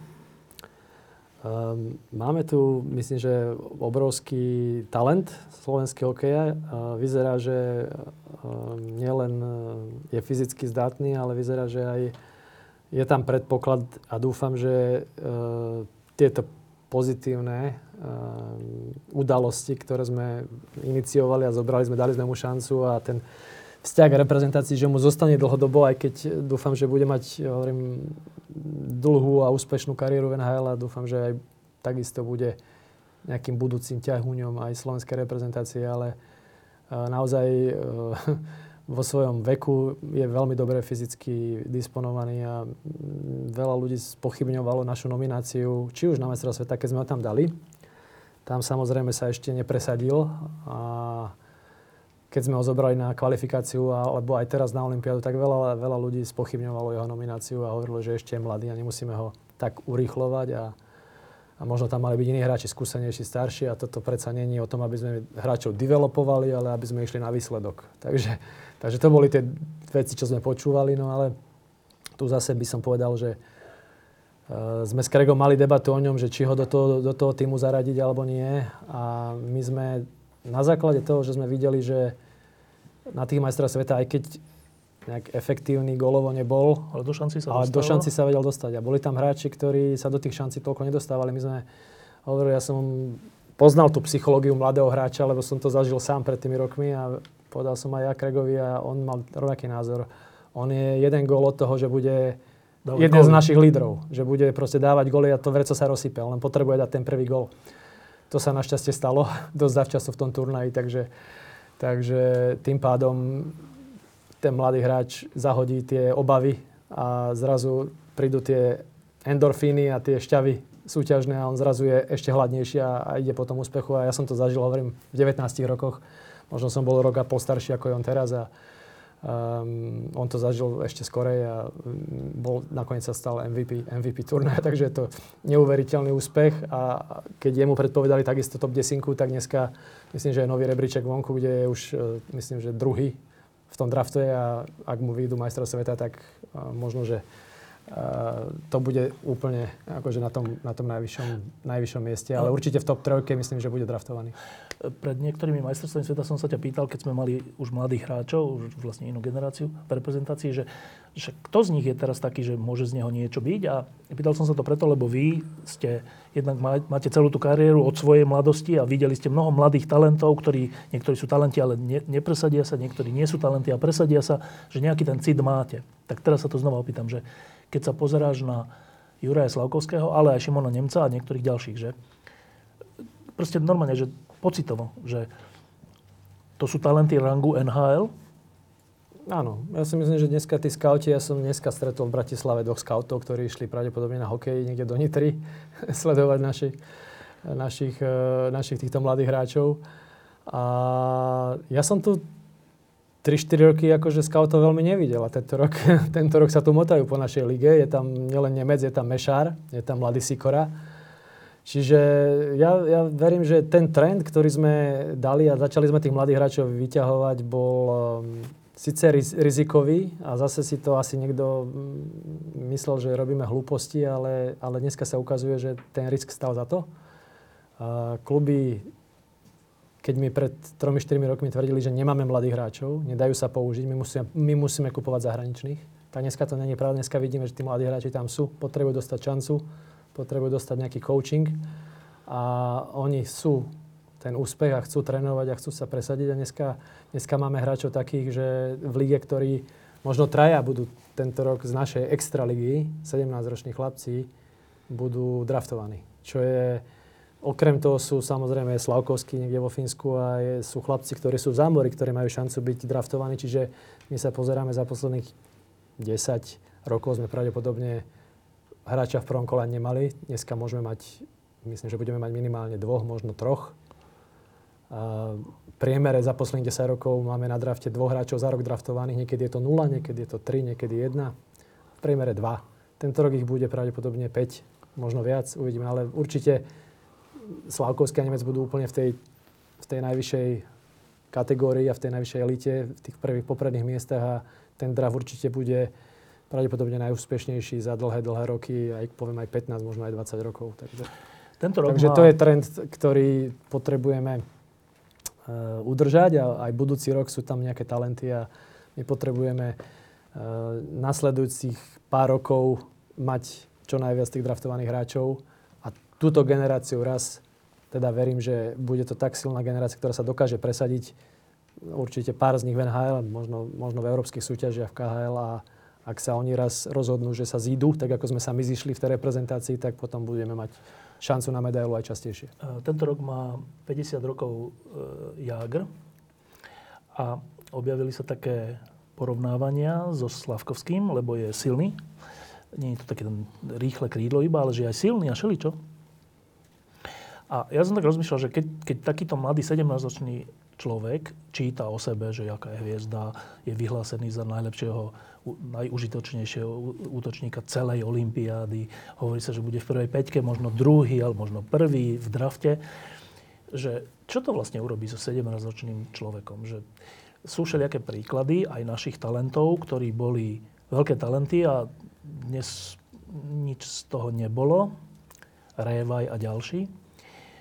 Um, čo by si Slavkovskému poradil?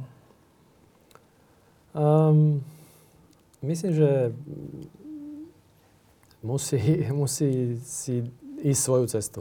Ako ak, vyzerá, že aj um, hlavou je nastavený dobre. Ja sa neobávam nejakých tých uh, prípadov, aké si spomínal, že by niekde ušiel. Môže sa to stať, samozrejme, neviem, neviem to predviať, predsa len stále je 17, 17 ročný chalan, ktorý bude draftovaný a bude mať okolo seba pozornosť, bude mať určite e, šancu, by som povedal, tie takéto vysoko draftované miesta väčšinou dostávajú, niekedy aj hneď v prvom roku dostanú príležitosť hrať e, v NHL, pretože ten klub chce čo najskôr takého talentovaného hráča zapracovať, vyvinúť. Takže, takže bude mať e, veľmi zaujímavý budúci rok, budúcu sezónu. Ja teda verím, že uh, on je tak nastavený aj fyzicky, aj mentálne, že, že to úspešne zvládne. Je to že, veľké že to pokušenie? Uh, myslím si, že on to má dobre hlave nastavené. A takisto Šimon Nemec. Um, možno tam bude nejaký čas, kedy ho dajú niekde možno na chvíľku do farmy, ako keby, uh, aby mal väčší hrací čas. To sú rôzne veci, ale záleží, do akého klubu sa dostane, aká tam bude, by som povedal, aké tam bude miesto pre ňo, koľko tam majú hráčov, kde, kde sú slabší, silnejší ale myslím si, že ten, ten prechodný čas a tá, tá etab, to etablovanie na NHL bude veľmi rýchle. Ja si pamätám, že ty si mi hovoril, že keď si ako mladý chalan odišiel, a nemal si 17 samozrejme, do NHL, tak si sa aj boril so všeličím, aj s takým osamotením, aj s tým, že ťa nedávali do zostavy, aj s tým, že ťa dali na farmu na dlhšie alebo tak. A vtedy si mi hovoril, že niektorí hráči v tej fáze to zabalia a, a skončia v NHL. Um, ehm, predpokladám, že takéto krízy všelijaké ešte aj Slavkovského a, a Nemca a ďalších čakajú. E, čo je predpoklad na to, aby to nevzdali?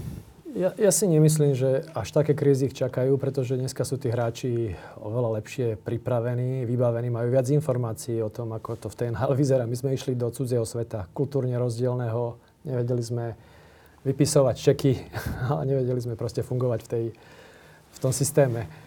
Okrem toho to bol e, iný typ hokeja. Vtedy sa hral v Európe a, a, a v zámori. Dneska ten hokej je veľmi podobný. To, čo hráme aj v reprezentácii, to, čo hrá asi Slavkovský vo Fínsku, to nebude veľmi rozdielne od toho.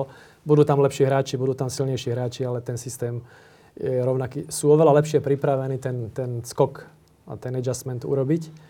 Čiže aj tá, aj tie krízy, ktoré myslím, že v našej generácii sme išli úplne do, do nevedoma. Nevedeli sme, čo, čo nás tam čaká. Ani hokejovo, ani športovo, ani ľudsky. Ani, ani ľudsky, ani sme nepoznali dobrý jazyk. Väčšina sa učila až na mieste. Takže tie, tie krízy boli oveľa pravdepodobnejšie, ako, ako sú dnes. Takže tí hráči sú dneska oveľa lepšie na to pripravení. Strašne im držíme palce. No, e, teraz po veľkom úspechu na Olympiáde, ktorý dokonca Mišo Hanzuš povedal takúto vec, že, že to je najväčší úspech, že to je väčší úspech, než dosiahla, dosiahla vaša generácia, lebo vy ste boli na Olympiade štvrtý v tom Vancouveri. Uh, ja som to rozmýšľal, že zase, že zase vo Vancouveri bola, že celá NHL. Áno. Tak uh, dá sa to merať?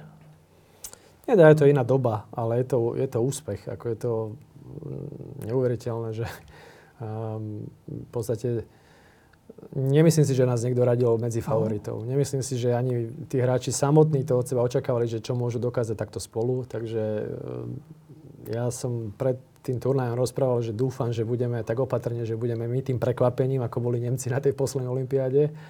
Ono sa to eh, nejakým zázrakom naplnilo a všetky tie veci nám zaklapli, ale priznám sa, že realisticky a v nejakej racionálnej rovine sa to očakávať možno ani nedalo, vzhľadom na to, že akú kvalitu mali tie iné týmy.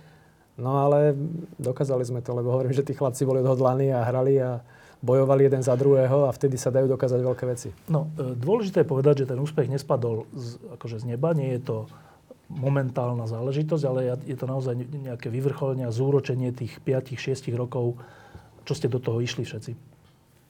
No a teraz by sa dalo očakávať zase laický, laickým týmto, že tak keď sa to vlastne potvrdilo, správnosť tej cesty, a keď sa dokonca česká hokejová verejnosť rozhodla nasledovať slovenský príklad, čo je akože veľké vyznamenanie naozaj, tak by sa dalo očakávať, že keďže sa Miro Šatan rozhodol, že ide kandidovať znova za prezidenta zväzu, že to je jasné. No ale ja čítam v médiách všelijaké vyhlásenia zrazu, pre mňa aj niektoré neznáme mená, že idú kandidovať, však dobre, sme slobodná krajina, nech kandidujú, ale že či tam také zvláštne vyjadrenia aj niektorých klubov, toho, to, to, to, toho hokejové, neviem čo to je, PHK, neviem, ako sa to volá, že čo všetko oni chcú a nechcú a prečo vy tomu nerozumiete a rozumiete.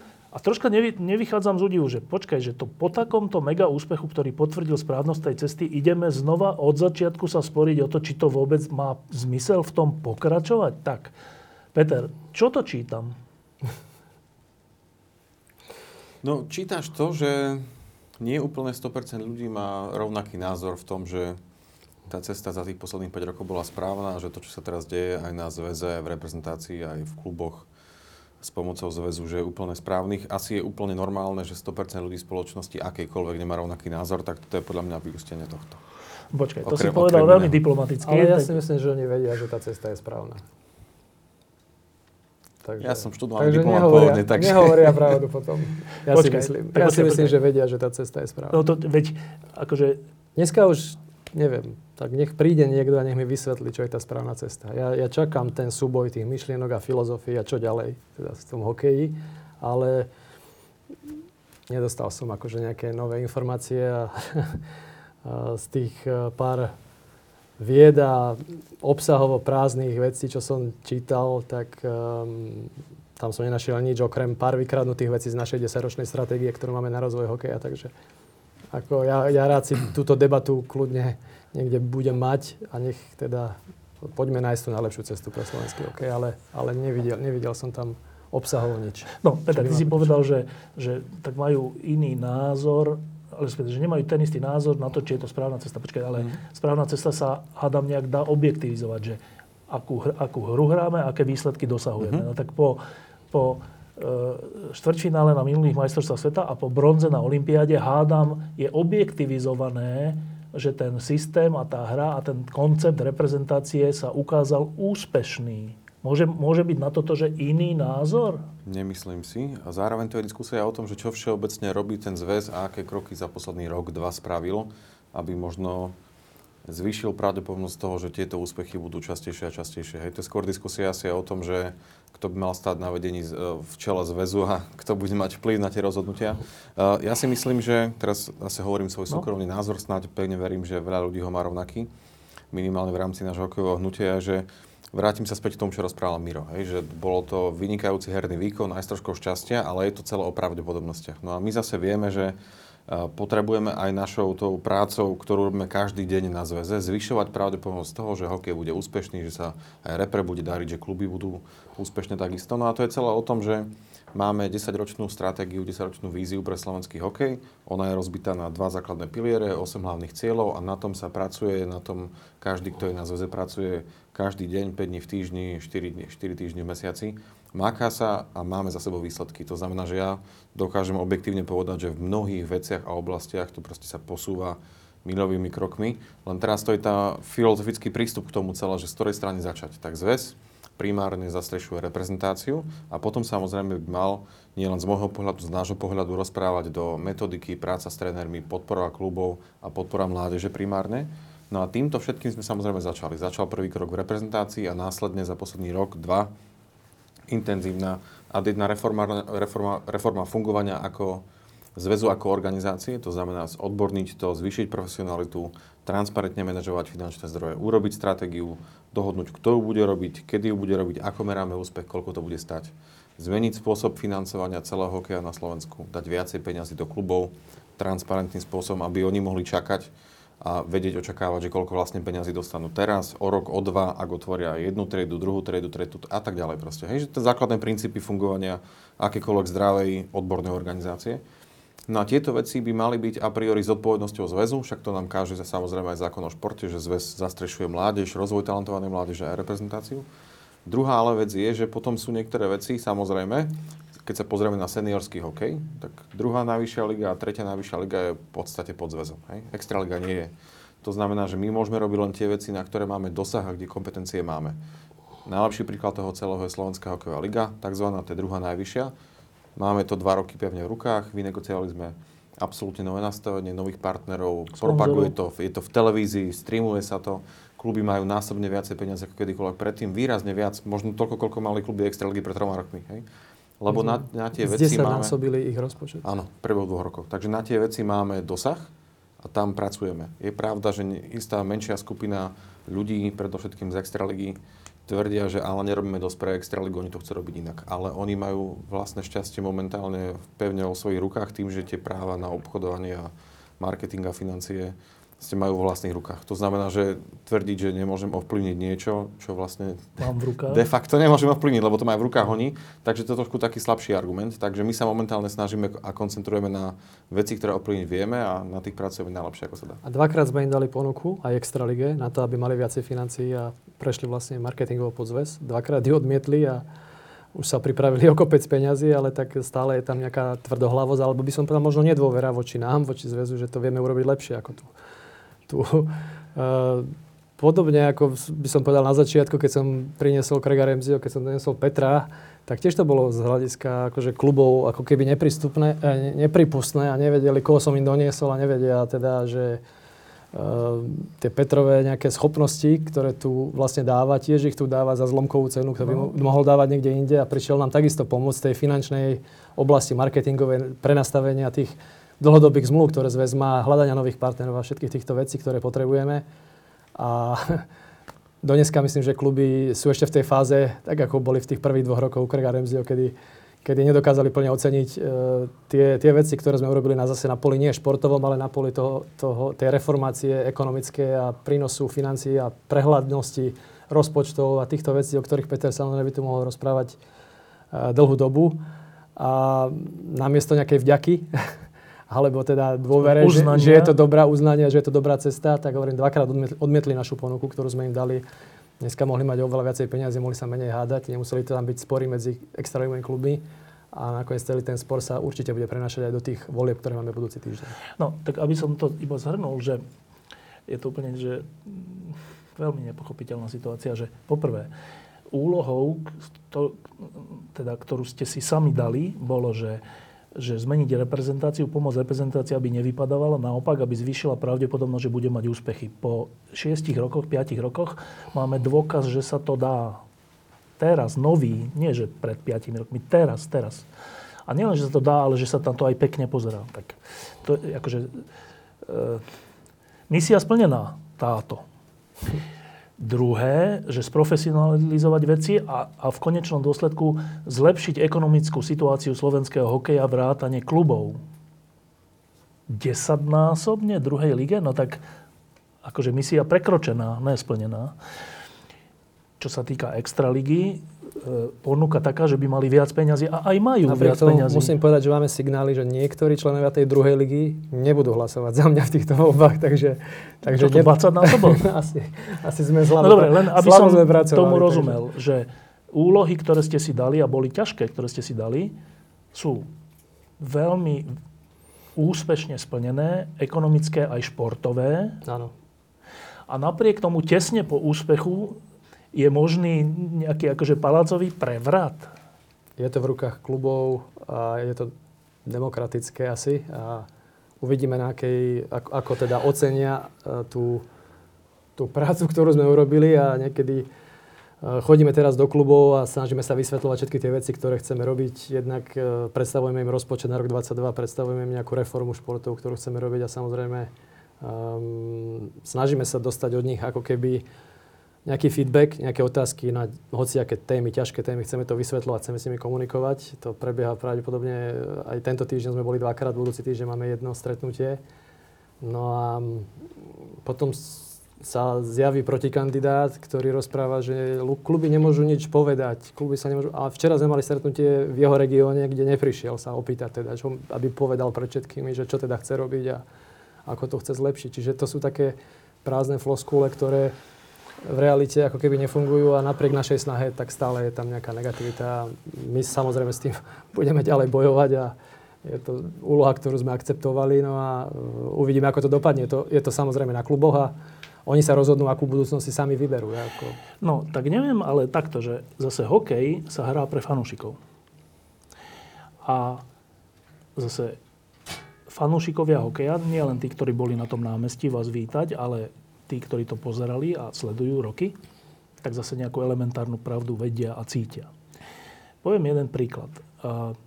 Pred pár rokmi bola situácia, dnes, dnes všetci nosia vlhovú na, na ramenách, ale e, keď Petra Vlhová a ešte aj Veronika Zuzolová zač- mali veľké úspechy, tak federácia lyžiarská im chcela siahnuť na prémie a dokonca im chcela zakázať štartovať na Svetovom pohári, ak tie prémie nedajú zväzu alebo časť tých prémií. Toto je Slovensko.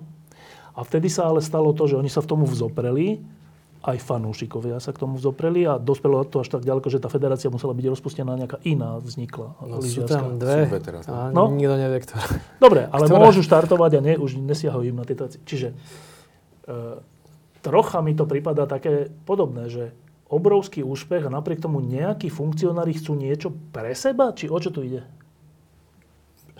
On povedz svoj názor. Ja neviem, či o čo tu ide. No. Ako myslím si, že sú tu ľudia, ktorí kedysi mali by som povedal, kontrolu nad tým, čo sa vo zväze dialo. Dneska ju nemajú. Je to transparentné, je to nastavené pre všetkých rovnako. Je to nejaká ekosystém, ktorý je pyramída na Samozrejme, Extraliga je ten ľadovec, ktorý je nad hladinou, ale pod tým je, by som povedal, tých 90% toho, tej masy mládežnícke a tých nižších lík, ktorým my chceme rovnako financovať všetkých a tak, aby ten systém v budúcnosti ako keby generoval potom generoval, vlastne áno, im generoval nakoniec kvalitných hráčov. Čiže oni dneska neviem teda naozaj, ako by to chceli nastaviť.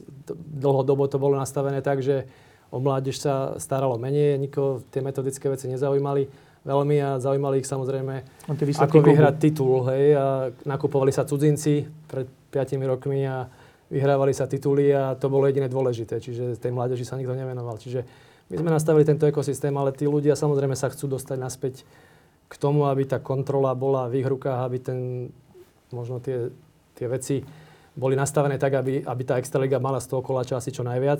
Tak to bolo niekedy historicky, by som povedal, nastavené. A my sa nebraníme, aby sa im zvyšili financie, ale chceme, aby vlastne všetci boli zásobovaní, aby peniaze boli tam, kde sú potrebné najviac. Takže či sa im to, či sa im to podarí alebo nie, to už je, to už je na našich kluboch. Ako myslím si, že... Poviem to tak škaredo, že že tej druhej strane ide o peniaze aj na úkor budúcnosti mladých hráčov a teda slovenského hokeja, Peter? Skôr by som to povedal tak, že pozerajú sa viacej na vlastné záujmy, ako možno ten taký náš vlastný dlhodobý pohľad, že Extraliga je veľmi dôležitá súčasť slovenského hokeja, veď je to tá najvyššia však ja liga. na chodím, ja no, jasné, však, nie, nie, len tých, však veľa ľudí samozrejme, hej, ale minimálne náš názor je, že Extraliga musí fungovať dobre a ona bude fungovať dlhodobo dobre len vtedy, keď celý hokej bude fungovať dobre. Keď kluby v regiónoch budú fungovať dobre, keď mládež bude početne väčšia ako je teraz, tréningový proces bude lepší, v mládeži bude viacej peňazí a bude sa ten fundament a tá báza budovať od spodu, tak z dlhodobého hľadiska bude spokojný úplne každý. Reprezentácia bude fungovať, kluby, extraliga. Extraliga, keď bude fungovať lepšie, bude mať viacej peňazí, lebo sponzory prídu a budú chcieť byť toho súčasťou. Ak sa na to človek ale z druhej strany pozera tak, ale ja chcem teraz, bez toho, aby sme sa koncentrovali dlhodobo na tie veci, ktoré sú v podstate z dlhodobého hľadiska asi podstatnejšie a vyriešia celý ten systémový problém, tak tam dojde k rozdielným názorom a to sa nedá spojiť. Hej. Ako náš princíp je vždy ten, že musíme robiť veci v dlhodobom záujme slovenského hokeja. Tak ešte jedna vec. Uh, celý čas, čo tu rozprávame, je, že, že bývalí hráči NHL a nie len hráči NHL sa dali dokopy, že idú niečo urobiť, aby ten úpadok sa zastavil, aby sme nevypadli do B kategórie, aby sme mali väčšiu pravdepodobnosť úspechov. E, urobili preto veľa, vrátane vlastných všelijakých vecí. Mišo Hanzuš, neviem, či sa to vie, zaplatil z vlastných peňazí toho fínskeho experta na to, aby tu pomohol metodike hokejovej z vlastných peňazí. Čiže nie, že na tom získal, ale na tom stratil. A podobné ďalšie veci. Dnes sme na Prahu veľkej zmeny na Prahu. Dnes vidíme veľkú zmenu, máme úspech. A v tejto situácii je možné, že, že zaradíme spiatočku? Že, poti, že napriek tomu, že pred troma, neviem koľkatými rokmi ste na kongresoch to nakoniec udolali a, a dali ste sa dokopy a ešte aj s tým Žigom Palfim ste sa dali dokopy a so všetkými. Takže je možné, že si to teraz sami my Slováci ohrozíme? Je to na kluboch. Zopakujem to znovu. To, je, to je v rozhodnutí nás. My sme momentálne vo funkciách alebo ako pracovníci, ale nehlasujeme na zväze. Takže hlasovať budú majiteľia klubov. Akú budúcnosť si oni zvolia a s kým to bude na nich, na tom kongrese. Takže. No dobre, ale tie kluby pred, na minulom kongrese a pred minulom a neviem akom, väčšinovo dali dôveru vám. Mhm. Áno.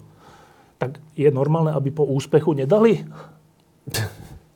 Tak jedna nevýhoda je, že my musíme kontinuálne pracovať každý deň na zväze a máme priestor ísť eh, niekoľkokrát do roka a s ľuďmi sa porozprávať a vysvetľovať im to celé a odpovedať na otázky.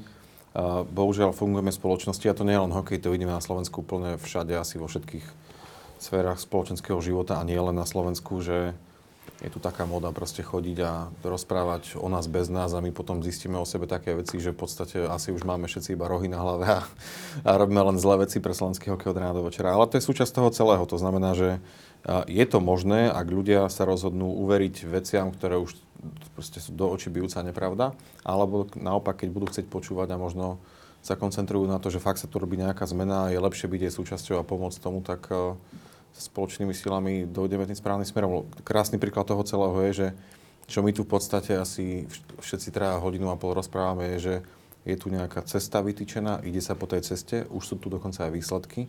Spomínali sme 10-ročnú víziu pre slovenský hokej, schválená kongresom. Unikátna vec v akomkoľvek športovom hnutí, nielen na Slovensku. A tá hovorí o športových výsledkoch, ale tá hovorí aj o výchovno-vzdelávacom prostredí pre deti a mládež. Výchova, vzdelávanie, školy, od prípravky cez základnú školu, stredná škola až po prepojenie na univerzitný hokej. Všetky tieto veci sa dejú.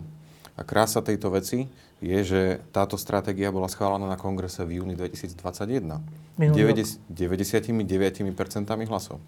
To znamená, že neexistoval nikto, kto by povedal, že týmto smerom nechce ísť. Týmto smerom sa ide a výsledky začínajú prichádzať. Takže ja pevne verím, že sa rozhodneme pokračovať ďalej v tejto ceste a, a výsledky budú len lepšie a lepšie. Vážené extralogikové kluby, prosím vás, buďte rozumné. A posledná vec je táto. A to si znova pamätám teba, Miro, ako si, myslím, že to bolo vtedy, keď sme sa stali uh, majstrami sveta. Možno inokedy, ale myslím, že vtedy. Si tak nadšene, alebo burcujúco, alebo ako vystúpil v parlamente. Dobre si to pamätám? A som bol vyzvaný, ja som. No však áno. Tým, že tam idem vystúpiť. Áno, ale... Áno. Takže som bol vyzvaný áno. niečo povedať, nepripravený. Takže... Áno. A pamätám si to asi takto, že, že tak toto je úspech, perfektné, všetci sa tešíme, ale na to, aby sa opakoval, potrebujeme nejakú systematickú prácu aj zo strany štátu. Potrebujeme nejakú podporu, lebo jedna vec je sa teraz tešiť a fotiť sa s nami a druhá vec je e, nejako to podchytiť tak, aby to bolo opakované. A prešlo dlho, dlho, veľa, veľa rokov a tá podpora zo strany štátu, politikov a tých, ktorí sa tak radi s vami fotia, neprišla. A preto prišli tieto krízy a preto vlastne to všetko. Teraz je tu ďalší veľký úspech a teda možnosť sa zastaviť a povedať si, že tak počkajte, tak keď chceme tento úspech opakovať, tak nemôže to šiesti hráči bývali, všetko má na svojich pleciach a my, 5 miliónov ľudí, k tomu nejako neprispejeme. Uh, je nejaký náznak, stretnutie, telefón, čokoľvek, čo, ktorý by hovoril o tom, že sme sa z toho ako štát poučili? Ja dúfam, že bude. Čiže ešte není? Tak, zatiaľ nebol. Mali sme samozrejme veľa nejakých diskusí. Um, sme pripravení samozrejme ukázať, čo hokej chce urobiť, kam by sa chcel posunúť. Um, samozrejme, my sme len jeden segment tej spoločnosti. Samozrejme, my chápeme, že sú dôležitejšie veci, že sa dejú krízy, že sú pandémie, pandémie vojny, vojny a, a že sú iné športy, ktoré tiež niečo chcú a ten rozpočet je nejak daný a vlastne niekedy tí ľudia, ktorí e, proste dajú nejakú dotáciu do športu, je nejaký systém nastavený, tak vy sa rozdielte a robte si to ako chcete, ale, ale tu si treba naozaj uvedomiť pri hokeji, že aký výtlak má hokej, čo dokázal, aký dokázal byť spájací prvok pre tento, pre tento národ, pre tento štát od vzniku jeho štátnosti. A akú má silu stále no. marketingovú a, a či náhodou sa nechce niekto zamysleť nad tým, že či by to mohol byť nejaký šport, ktorý by mal ako keby... Made in Slovakia, no. Made in Slovakia, národnú nejakú značku a národný význam. On, on, im, on im je, bez toho, aby si to tak vláda definovala a povedala naša. A tu sa samozrejme vlády striedajú a boli premiéry, ktorí e, samozrejme favorizovali nie, možno iné športy, alebo sa postavilo sa, ja neviem, NTC a futbalové veci sa zrekonštruovali. My stále nemáme napríklad e, náš tréningový nejaký národný stánok, ktorý by vlastne hokej ako šport, ktorý si myslím, že mal unikátne miesto na Slovensku a teraz to znovu dokázal. Stále nemáme takýto, takýto stánok. Máme infraštruktúru, na ktorej hráme, je v podstate ešte vďaka tým dobám minulým, naozaj starším možno ako ja. Takže tá infraštruktúra, máme zhruba 70 štadionov zimných, z toho je možno 55 meských, naozaj starých v celkom, by som povedal, katastrofálnom stave.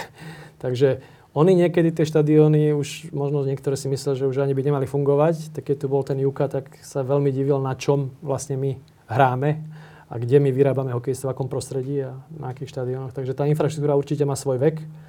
A neviem, koľko ešte vydrží. V niektorých mestách hrozia možno Padne strecha. Áno, že padne strecha, niekde Čpavok ujde. čpavok ujde, lebo sú tam staré technológie, kde je 8 tón čpavku. Uh, sú to veci, ktoré mestá samozrejme sa tvária, že, alebo možno je to aj realita, že nemajú tie financie alebo tie zdroje, aby ten štadión rekonštruovali ani, a to už nehovoríme, že postavili nový, ktorý už nebude mať 55 rokov alebo koľko. Takže, takže tie, tie štadióny boli postavené naozaj v 70 rokoch, v 80 možno niektoré a, a na nich fungujeme dodnes. Sú je tu pár malinkých e, takých tréningových hál, ktoré nemajú hľadiska, ktoré postavili súkromníci. E, možno ich je 10, ale, ale toto je infraštruktúra, ktorá je nedostatočná tomu, aby my sme boli vlastne niekde dlhodobo možno mož, možné, aby sme sa mohli porovnávať s tou najlepšou nejakou svetovou kvalitou, že toto sa niekto bude musieť zamyslieť a ja neviem, že či to, či to len tak si sadnú primátori a zrazu si povedia, že oni opravia hokej. Slovenský zväz hokeja nemá financie na to, aby tie štadióny mestám opravoval, ani to je asi ich úlo, ani to je naša úloha, si myslím. A tu naozaj musí prísť ruka z hora. Musí povedať, že to, je to nejaká stratégia rozvoja možno nášho športu, alebo určiť možno na to nejaké financie, rozpráva sa o nevyčerpaných eurofondoch, ja neviem. Tak sú tu veci, ktoré možno, keď by niekto chcel, tak asi by možno vedel nejaké veci a my sme pripravení na, na tom mm-hmm. spolupracovať, nastaviť veci a, ale určite to musí prísť direktívne z hora, tak ako možno kedy si v dobách minulých niekto povedal, že poďme stavať tie štadióny, lebo hokej je dôležitý v 70 rokoch, lebo chceme sa superiť s nejakým západom a tie štadióny sa na Slovensku postavili v tých mestách. A, tu... a my, na nich dodnes, my na nich dodnes fungujeme, takže, takže toto bude potrebovať nejaký update. Je tu jedna paralela, lebo Fíni Často ich spomíname, 20-25 rokov dozadu vyhrali svoj prvý titul majstra sveta hokej. A vtedy oni boli v takom štádiu ako my, malá základňa, možno 10 tisíc hráčov, 80 štadiónov. Ale lat všade zase pozor. Uh, dobre, krajina tisícich jazer, dalo by sa povedať, ale rozprával som sa o tom presne s kolegom, čo je výkonný riaditeľ u nich na Fínskom zväze a ten vravel, že tak vtedy sa zomkla spoločnosť spolu s Fínskym zväzom. Politici povedali si, že tak budú trošku prozreteľne pozerať na viac ako 4 roky do, dopredu. Po tom úspechu? Áno, a rozhodli sa zainvestovať do hokeja ako do národného športu číslo 1. Vybudovali asi 100 zimných štadión v priebehu 8-10 rokov. Dnes ich majú dokonca krajina porovnateľná ako my, 5,5 miliónov obyvateľov, približne 280, my ich máme 70. Oni majú 71 tisíc detí a hráčov do 23 rokov, my ich máme 10 tisíc. To nie je, že mali viacej obyvateľov, len majú priestor na to a kontinuálne to robia. A dnes v Fínskom my sme skončili tretí, Fíni vyhrali. Ale Fíni, keď si pozrieš posledných 10-15 rokov, tak to je kontinuálne stále. Oni sú vynikajúci, v nhl majú 80, možno 100 hráčov. A celé to bolo o tej filozofii, že treba tomu vytvoriť podmienky a treba kontinuálne pracovať s deťmi a s mládežou a tie výsledky prídu. A oni prišli. Popri tom pracovali samozrejme na metodike, na rozvoj toho hokeja. A my sme v dneska situácii takej, že rok 2002, paralela, stalo sa to isté. Premerhali sme tú šancu. 20 rokov. Tak. 2010 Olympiáda, 4. miesto, 2012 ešte striebro. Druhá šanca nadýchnúť sa, nestalo sa to opäť. 2022 prešlo ďalšie 10 rokov a teraz má možno teoreticky možno poslednú šancu, lebo ako Miro hovoril, keď má niečo 50 rokov, tak možno vydrží ešte 5, možno 8, ale tie štádiony skôr či neskôr ako prestanú fungovať. Len ten problém nie je teraz nielen o tom, že asi každý na Slovensku a hlavne my dvaja ľudia na zväze a v hokejovom hnutí by boli radi, aby sme mali pravidelné medaily. To nie je iba o tých výsledkoch. Ale spätná väzba z klubov je, že malé deti ráno prišli o 5 na štadión, spolu pozerali ten hokej. Keď vyhrali, tak sa hádzali tam po ľade, vyhádzali rukavice, tešili sa, ale Olympiáda skončila a neskutočné kvantum detí sa začalo hlásiť do hokeja, že chcú ísť hrať. Proste chcú ísť. No a kluby musia povedať, nehnevajte sa, nemáme vás kam dať. Buď pošlu 6-ročné dieťa ráno na o 4.30 na ľad, alebo v roku 2022, tam je ten rozdiel. 2002 bola úplná iná doba. 2022 deti, ktoré chcú dobrovoľne športovať a nevenovať sa technológiám, telefónom, počítačovým hrám, ale chcú športovať, a my ich pošleme preč, lebo tak nemáme pre vás športoviska. To je no. to smutné na to. Dobre, tak vychádzame z toho, že máme jednu z posledných šancí to systémovo zmeniť. Zase sme pri systéme, ale troška inom. Tak, mm-hmm. ten predpoklad toho je, že veľký úspech a teda nejaká mobilizácia fanúšikovská taká. To sa stalo. A teraz, čo by... Dobre, tak e, teraz čo, že čakáme, že politici s niečím prídu? Tá myšlienka ako taká, čo je potrebné, čo by to obnášalo a ako to spraviť, ona u nás už je. A Na papieri? A spoločne aj s nejakou víziou a konceptom na 10 rokov, ako to reálne využiť preto, aby ten hokej sa niekam posunul. Takže úplne najideálnejšie riešenie momentálne by bola pragmatická diskusia s ľuďmi povolanými, ktorí na to majú vplyv, na tie rozhodnutia. Zamysleť sa nie len, že či by sa to dalo spraviť a ako, lebo kde sa chce, tak tam sa cesta nájde, ale skôr možno aj pochopiť tie benefity, že to fakt nie je iba o tých výsledkoch, ale to je o tom, že tie širokospektrálne benefity pre spoločnosť, že viacej detí športuje, že sú zdravšie, majú lepšiu imunitu, ale hlavne, hlavne v dnešnej dobe, ktoré ste spomínali, ako vojny, konflikty, pandémie, zlá nálada spoločnosti, stále nejaké kauzy, korupcie a tak ďalej. A tu máme priestor podporiť niečo, čo proste a priori najviac zo všetkých vecí možno v tejto krajine dáva ľuďom, musíme natvárať dobrú náladu a bola by škoda to podľa mňa No dobre, tak... Jeden taký projekt, čo máme, to sme už o tom veľakrát si rozprávali, o tých akadémiách. Tam je teoretická šanca, ak sa nám uh, to podarí zrealizovať. Tam sú naši partneri župani a teda krajské samozprávy. Uh, všetci avizovali, že to chcú, chcú urobiť. Takže aj tam, ak by sa nám podarilo toto napríklad v tom ďalšom období zrealizovať, tak tu by už vniklo nejakých 8 nových plôch, ktoré zase, keď sa pridajú k tým 70, tak je to 10-percentný nárast. Samozrejme, stále to nebude asi stačiť k tomu, čo hovoríme. Ak príde nám o 20-30% detí navyše, tak bude problém, že možno nebude dosť ľadu pre nich, pre všetkých a v dobrých časoch určite nie. Takže, takže my potrebujeme z dlhodobého hľadiska e, viacej ľadových ploch, čo by bolo, hovorím, jednak akadémie, čo je aj, aj nastavenie toho stredoškolského vzdelania spolu, spolu s hokejom ale aj treba štadióny v mestách, kde je možno 15 tisíc obyvateľov, ale štadión tam není a nikdy tam hokej nebol. Takže e, také biele miesta na mape slovenskom by som a sú aj mestá, ktoré sú väčšie, ja neviem, Čaci alebo um, neviem, Komárno je dosť veľké mesto, ktoré nemá zimný štadión, aspoň o tom neviem. Čiže um, zaplniť biele miesta, vytvoriť nové kluby, zväčšiť tú základňu a samozrejme urobiť tých 8 centier takých akademických, kde zachytíme tú kvalitu decku a vieme tam za tie 4 roky to, tej strednej školy s nimi pracovať aj na úrovni vzdelanostnej, aj na úrovni športovej. A to by mohol byť taký nástroj v budúcnosti, ktorý e, zabezpečí to, aby slovenské hokej neupadol, aby sa nestratilo. Keď odídu nejakí, nejakí ľudia aj, tak ten systém musí držať a musí musí vedieť produkovať kvalitu dlhodobo. No dobre, takže politické rozhodnutie podporiť šport na Slovensku aj futbal, lebo keď poviete, že šport, eh, hokej mal byť číslo 1, tak futbalisti sa urazia, čiže dobre, hovorme, že futbal, hokej a futbal. Uh, politické rozhodnutie robí predseda vlády a ešte je za to zodpovedný minister školstva a športu a všeličo. Uh, minister, teda predseda vlády tu minulý týždeň sedel a, a minister školstva pred nejakým časom. To sú tí dvaja ľudia, s ktorými by ste sa mali stretnúť, Peter? Pravdepodobne. Predpokladám, že minister financí asi takisto, lebo ten na konci dňa rozhoduje o tom, že či a ako a kedy. Ale my sme otvorení stretnutiu úplne s každým, kto fandí dobré veci a chce tomu pomôcť, samozrejme. Ja je normálne, že zavolám. Máš moje telefónne číslo, takže to už potom nejako dohodneme tým pádom. A oni sa neozvali? Skomplikovala sa situácia. My sme mali pôvodne nejaké stretnutie s pánom a premiérom aj dohodnuté. A to sa skomplikovalo kvôli tomu, že po situácia posledných dvoch týždňov a ten konflikt samozrejme on je dneska vyťažený kvôli tým okolnostiam viac ako kedykoľvek predtým asi, takže to jemne spomalilo diskusiu takisto. Ale že prípadne je to na pláne niekedy v blízkej budúcnosti? Dúfame. Máme taký telefonický prísľub, že keď sa tie veci ukludnia. preženú, ukludnia, takže určite sa o tom dostaneme šancu možno rozprávať. Takže. E, troška je akože asi pochopiteľná, ale je to troška stiažujúca situácia, že po tom úspechu, aspoň to prebehlo médiami, tak neviem, však povedzte, že po tom úspechu ste sa odmietli stretnúť s politikmi ako takými. Tak teraz, neviem, či poznáte slovenských politikov, to sú strašne urážlivé mm. osoby. Že um, bolo to tak? To tak úplne nebolo. My sme mali komplikánnu situáciu tou logistikou ako takou, že chlapci leteli na z Pekingu naspäť na 24 hodín proste.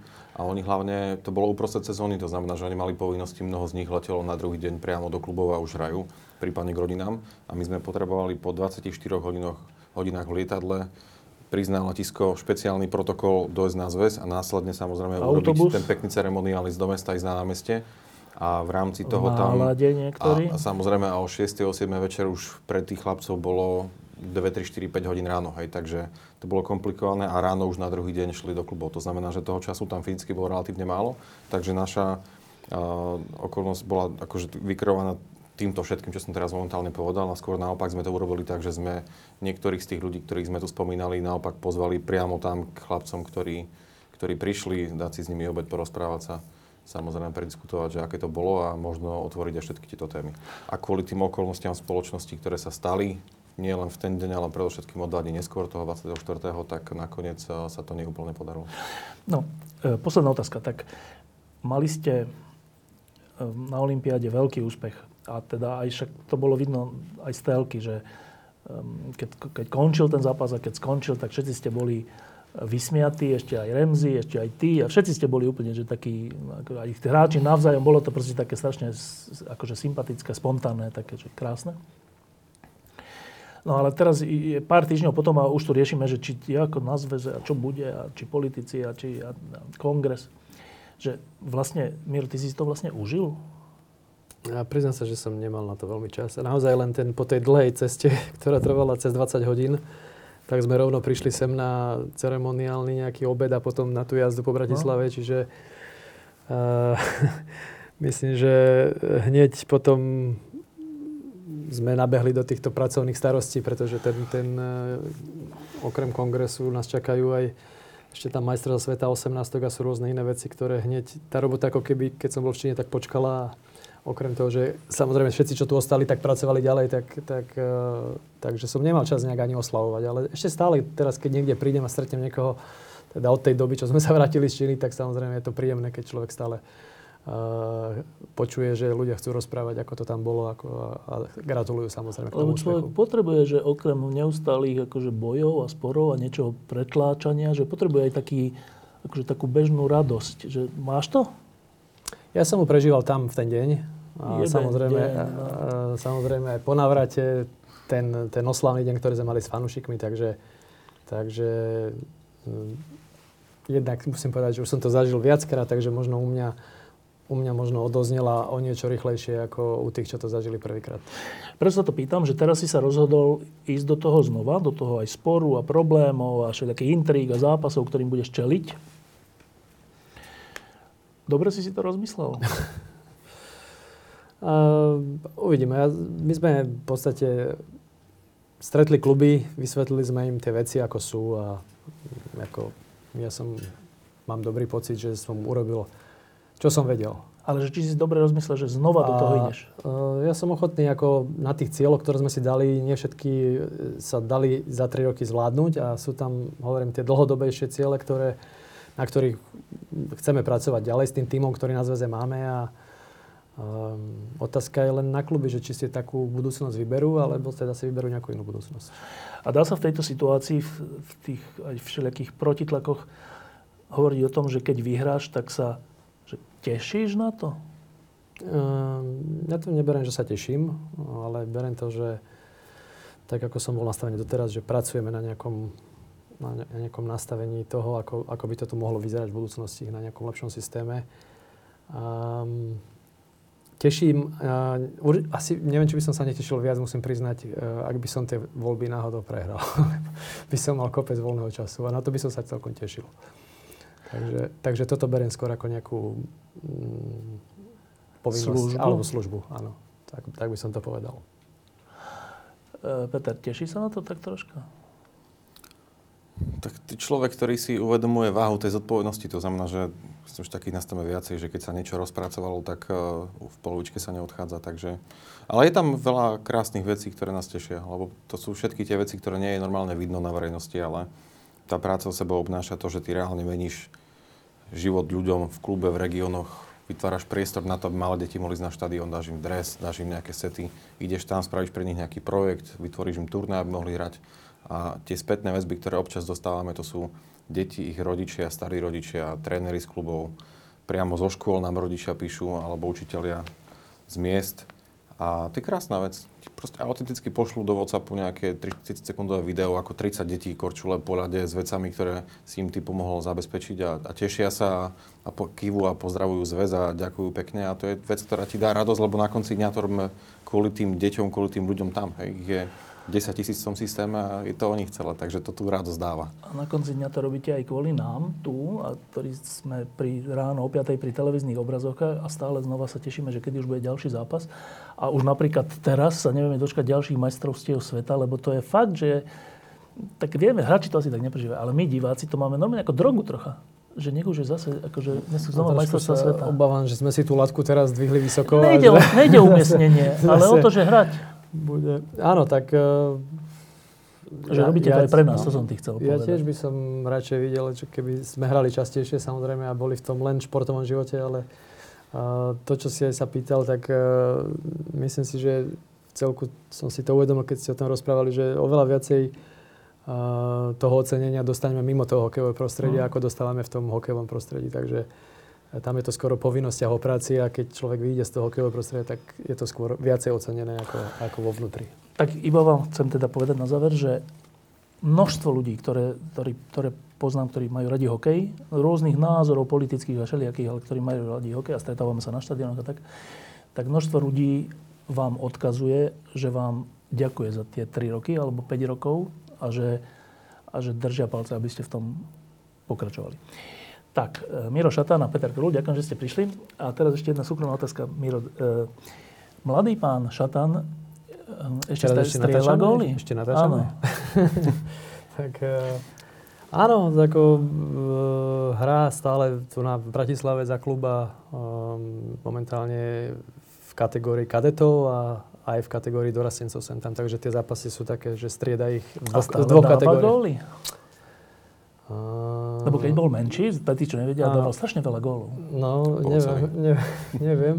Akože strašne veľa nie, ale nejaké góly dáva sa. Takže, takže a pracuje na tom. A, tak, e, tak ako každý jeho spoluhráč, myslím si, že každý má svoje sny a chce na tom pracovať a on v, poslednej, v posledných dvoch rokoch, odkedy korona začala veľmi ako výškovo sa zdvihol, už je vyšší ako ja by som povedal, takže teraz ešte si potrebuje sa len dotrenovať a samozrejme zhutniť a trošku zosilniť, ale určite má veľkú chuť do hokeja, to poviem. Takže. Pozdravujeme aj pani manželku a e, taká otázka, na ktorú sa asi nedá odpovedať, ale aspoň naznačte, že e, Craig Renzi bude ešte na týchto majstrovstvách e, trénerom, možno ešte sa dohodnete na ďalší rok alebo tak, ale že už sa črtá niekto, kto by bol reprezentačný trenér po takomto ese? Tak e, vždy nejaké mena nájdeme. To bude samozrejme na tej situácii potom, keď sa to bude riešiť, že či sa budú cítiť tí oslovení už, že sú pripravení na to. Alebo... Teda slovenskí tréneri? Slovenský sa bavíme, áno. Lebo samozrejme um, nechcem tu špekulovať, ale určite by sme preferovali možno predlženie tej spolupráce, ale tak to, tá diskusia bude, keď sa Craig vráti zo Spojených štátov. A tie možnosti ďalšie sú rôzne, ale myslím, že by bolo neprofesionálne o nich rozprávať dopredu. Lebo keď to takto z boku sledujeme... prebehne s Craigom. Keď to takto z boku sledujeme, tak tých asistentov sa strieda veľa, že asi zrejme so zámerom, aby viacerí získali tú skúsenosť, predpokladám, neviem, asi, že viacerí bývalí hráči sú tam, naposledy Andrej Podkonický predtým, Pardavi, a vlastne aj teraz Pardavi predtým, Mišo Hanzuža, ďalší, veľa hráčov, teda za tým je cieľe, že vytvoriť taký, takú, Vlado Orsak, vytvoriť takú skupinu hráčov, z ktorých by potom jeden vyskočil ako ten hlavný tréner? To bol môj zámer. Akože v minulosti dneska neviem, ani by som nevedel možno povedať, že kto je ten adept. Ten adept, líder. Oni, ja by som povedal, že sú všetci adepti v budúcnosti. Takže uvidíme. Je to jedna z možností, ktorú neviem ako skoro, ale ktorá možno v budúcnosti príde. Ale pre mňa sú všetci adepti, ktorí tam boli. Diskusie pod lampou existujú iba vďaka vašej podpore. Ak považujete program pod lampou za zmysluplný, pomôže nám už 1 euro za diskusiu. Vopred vám veľmi ďakujeme.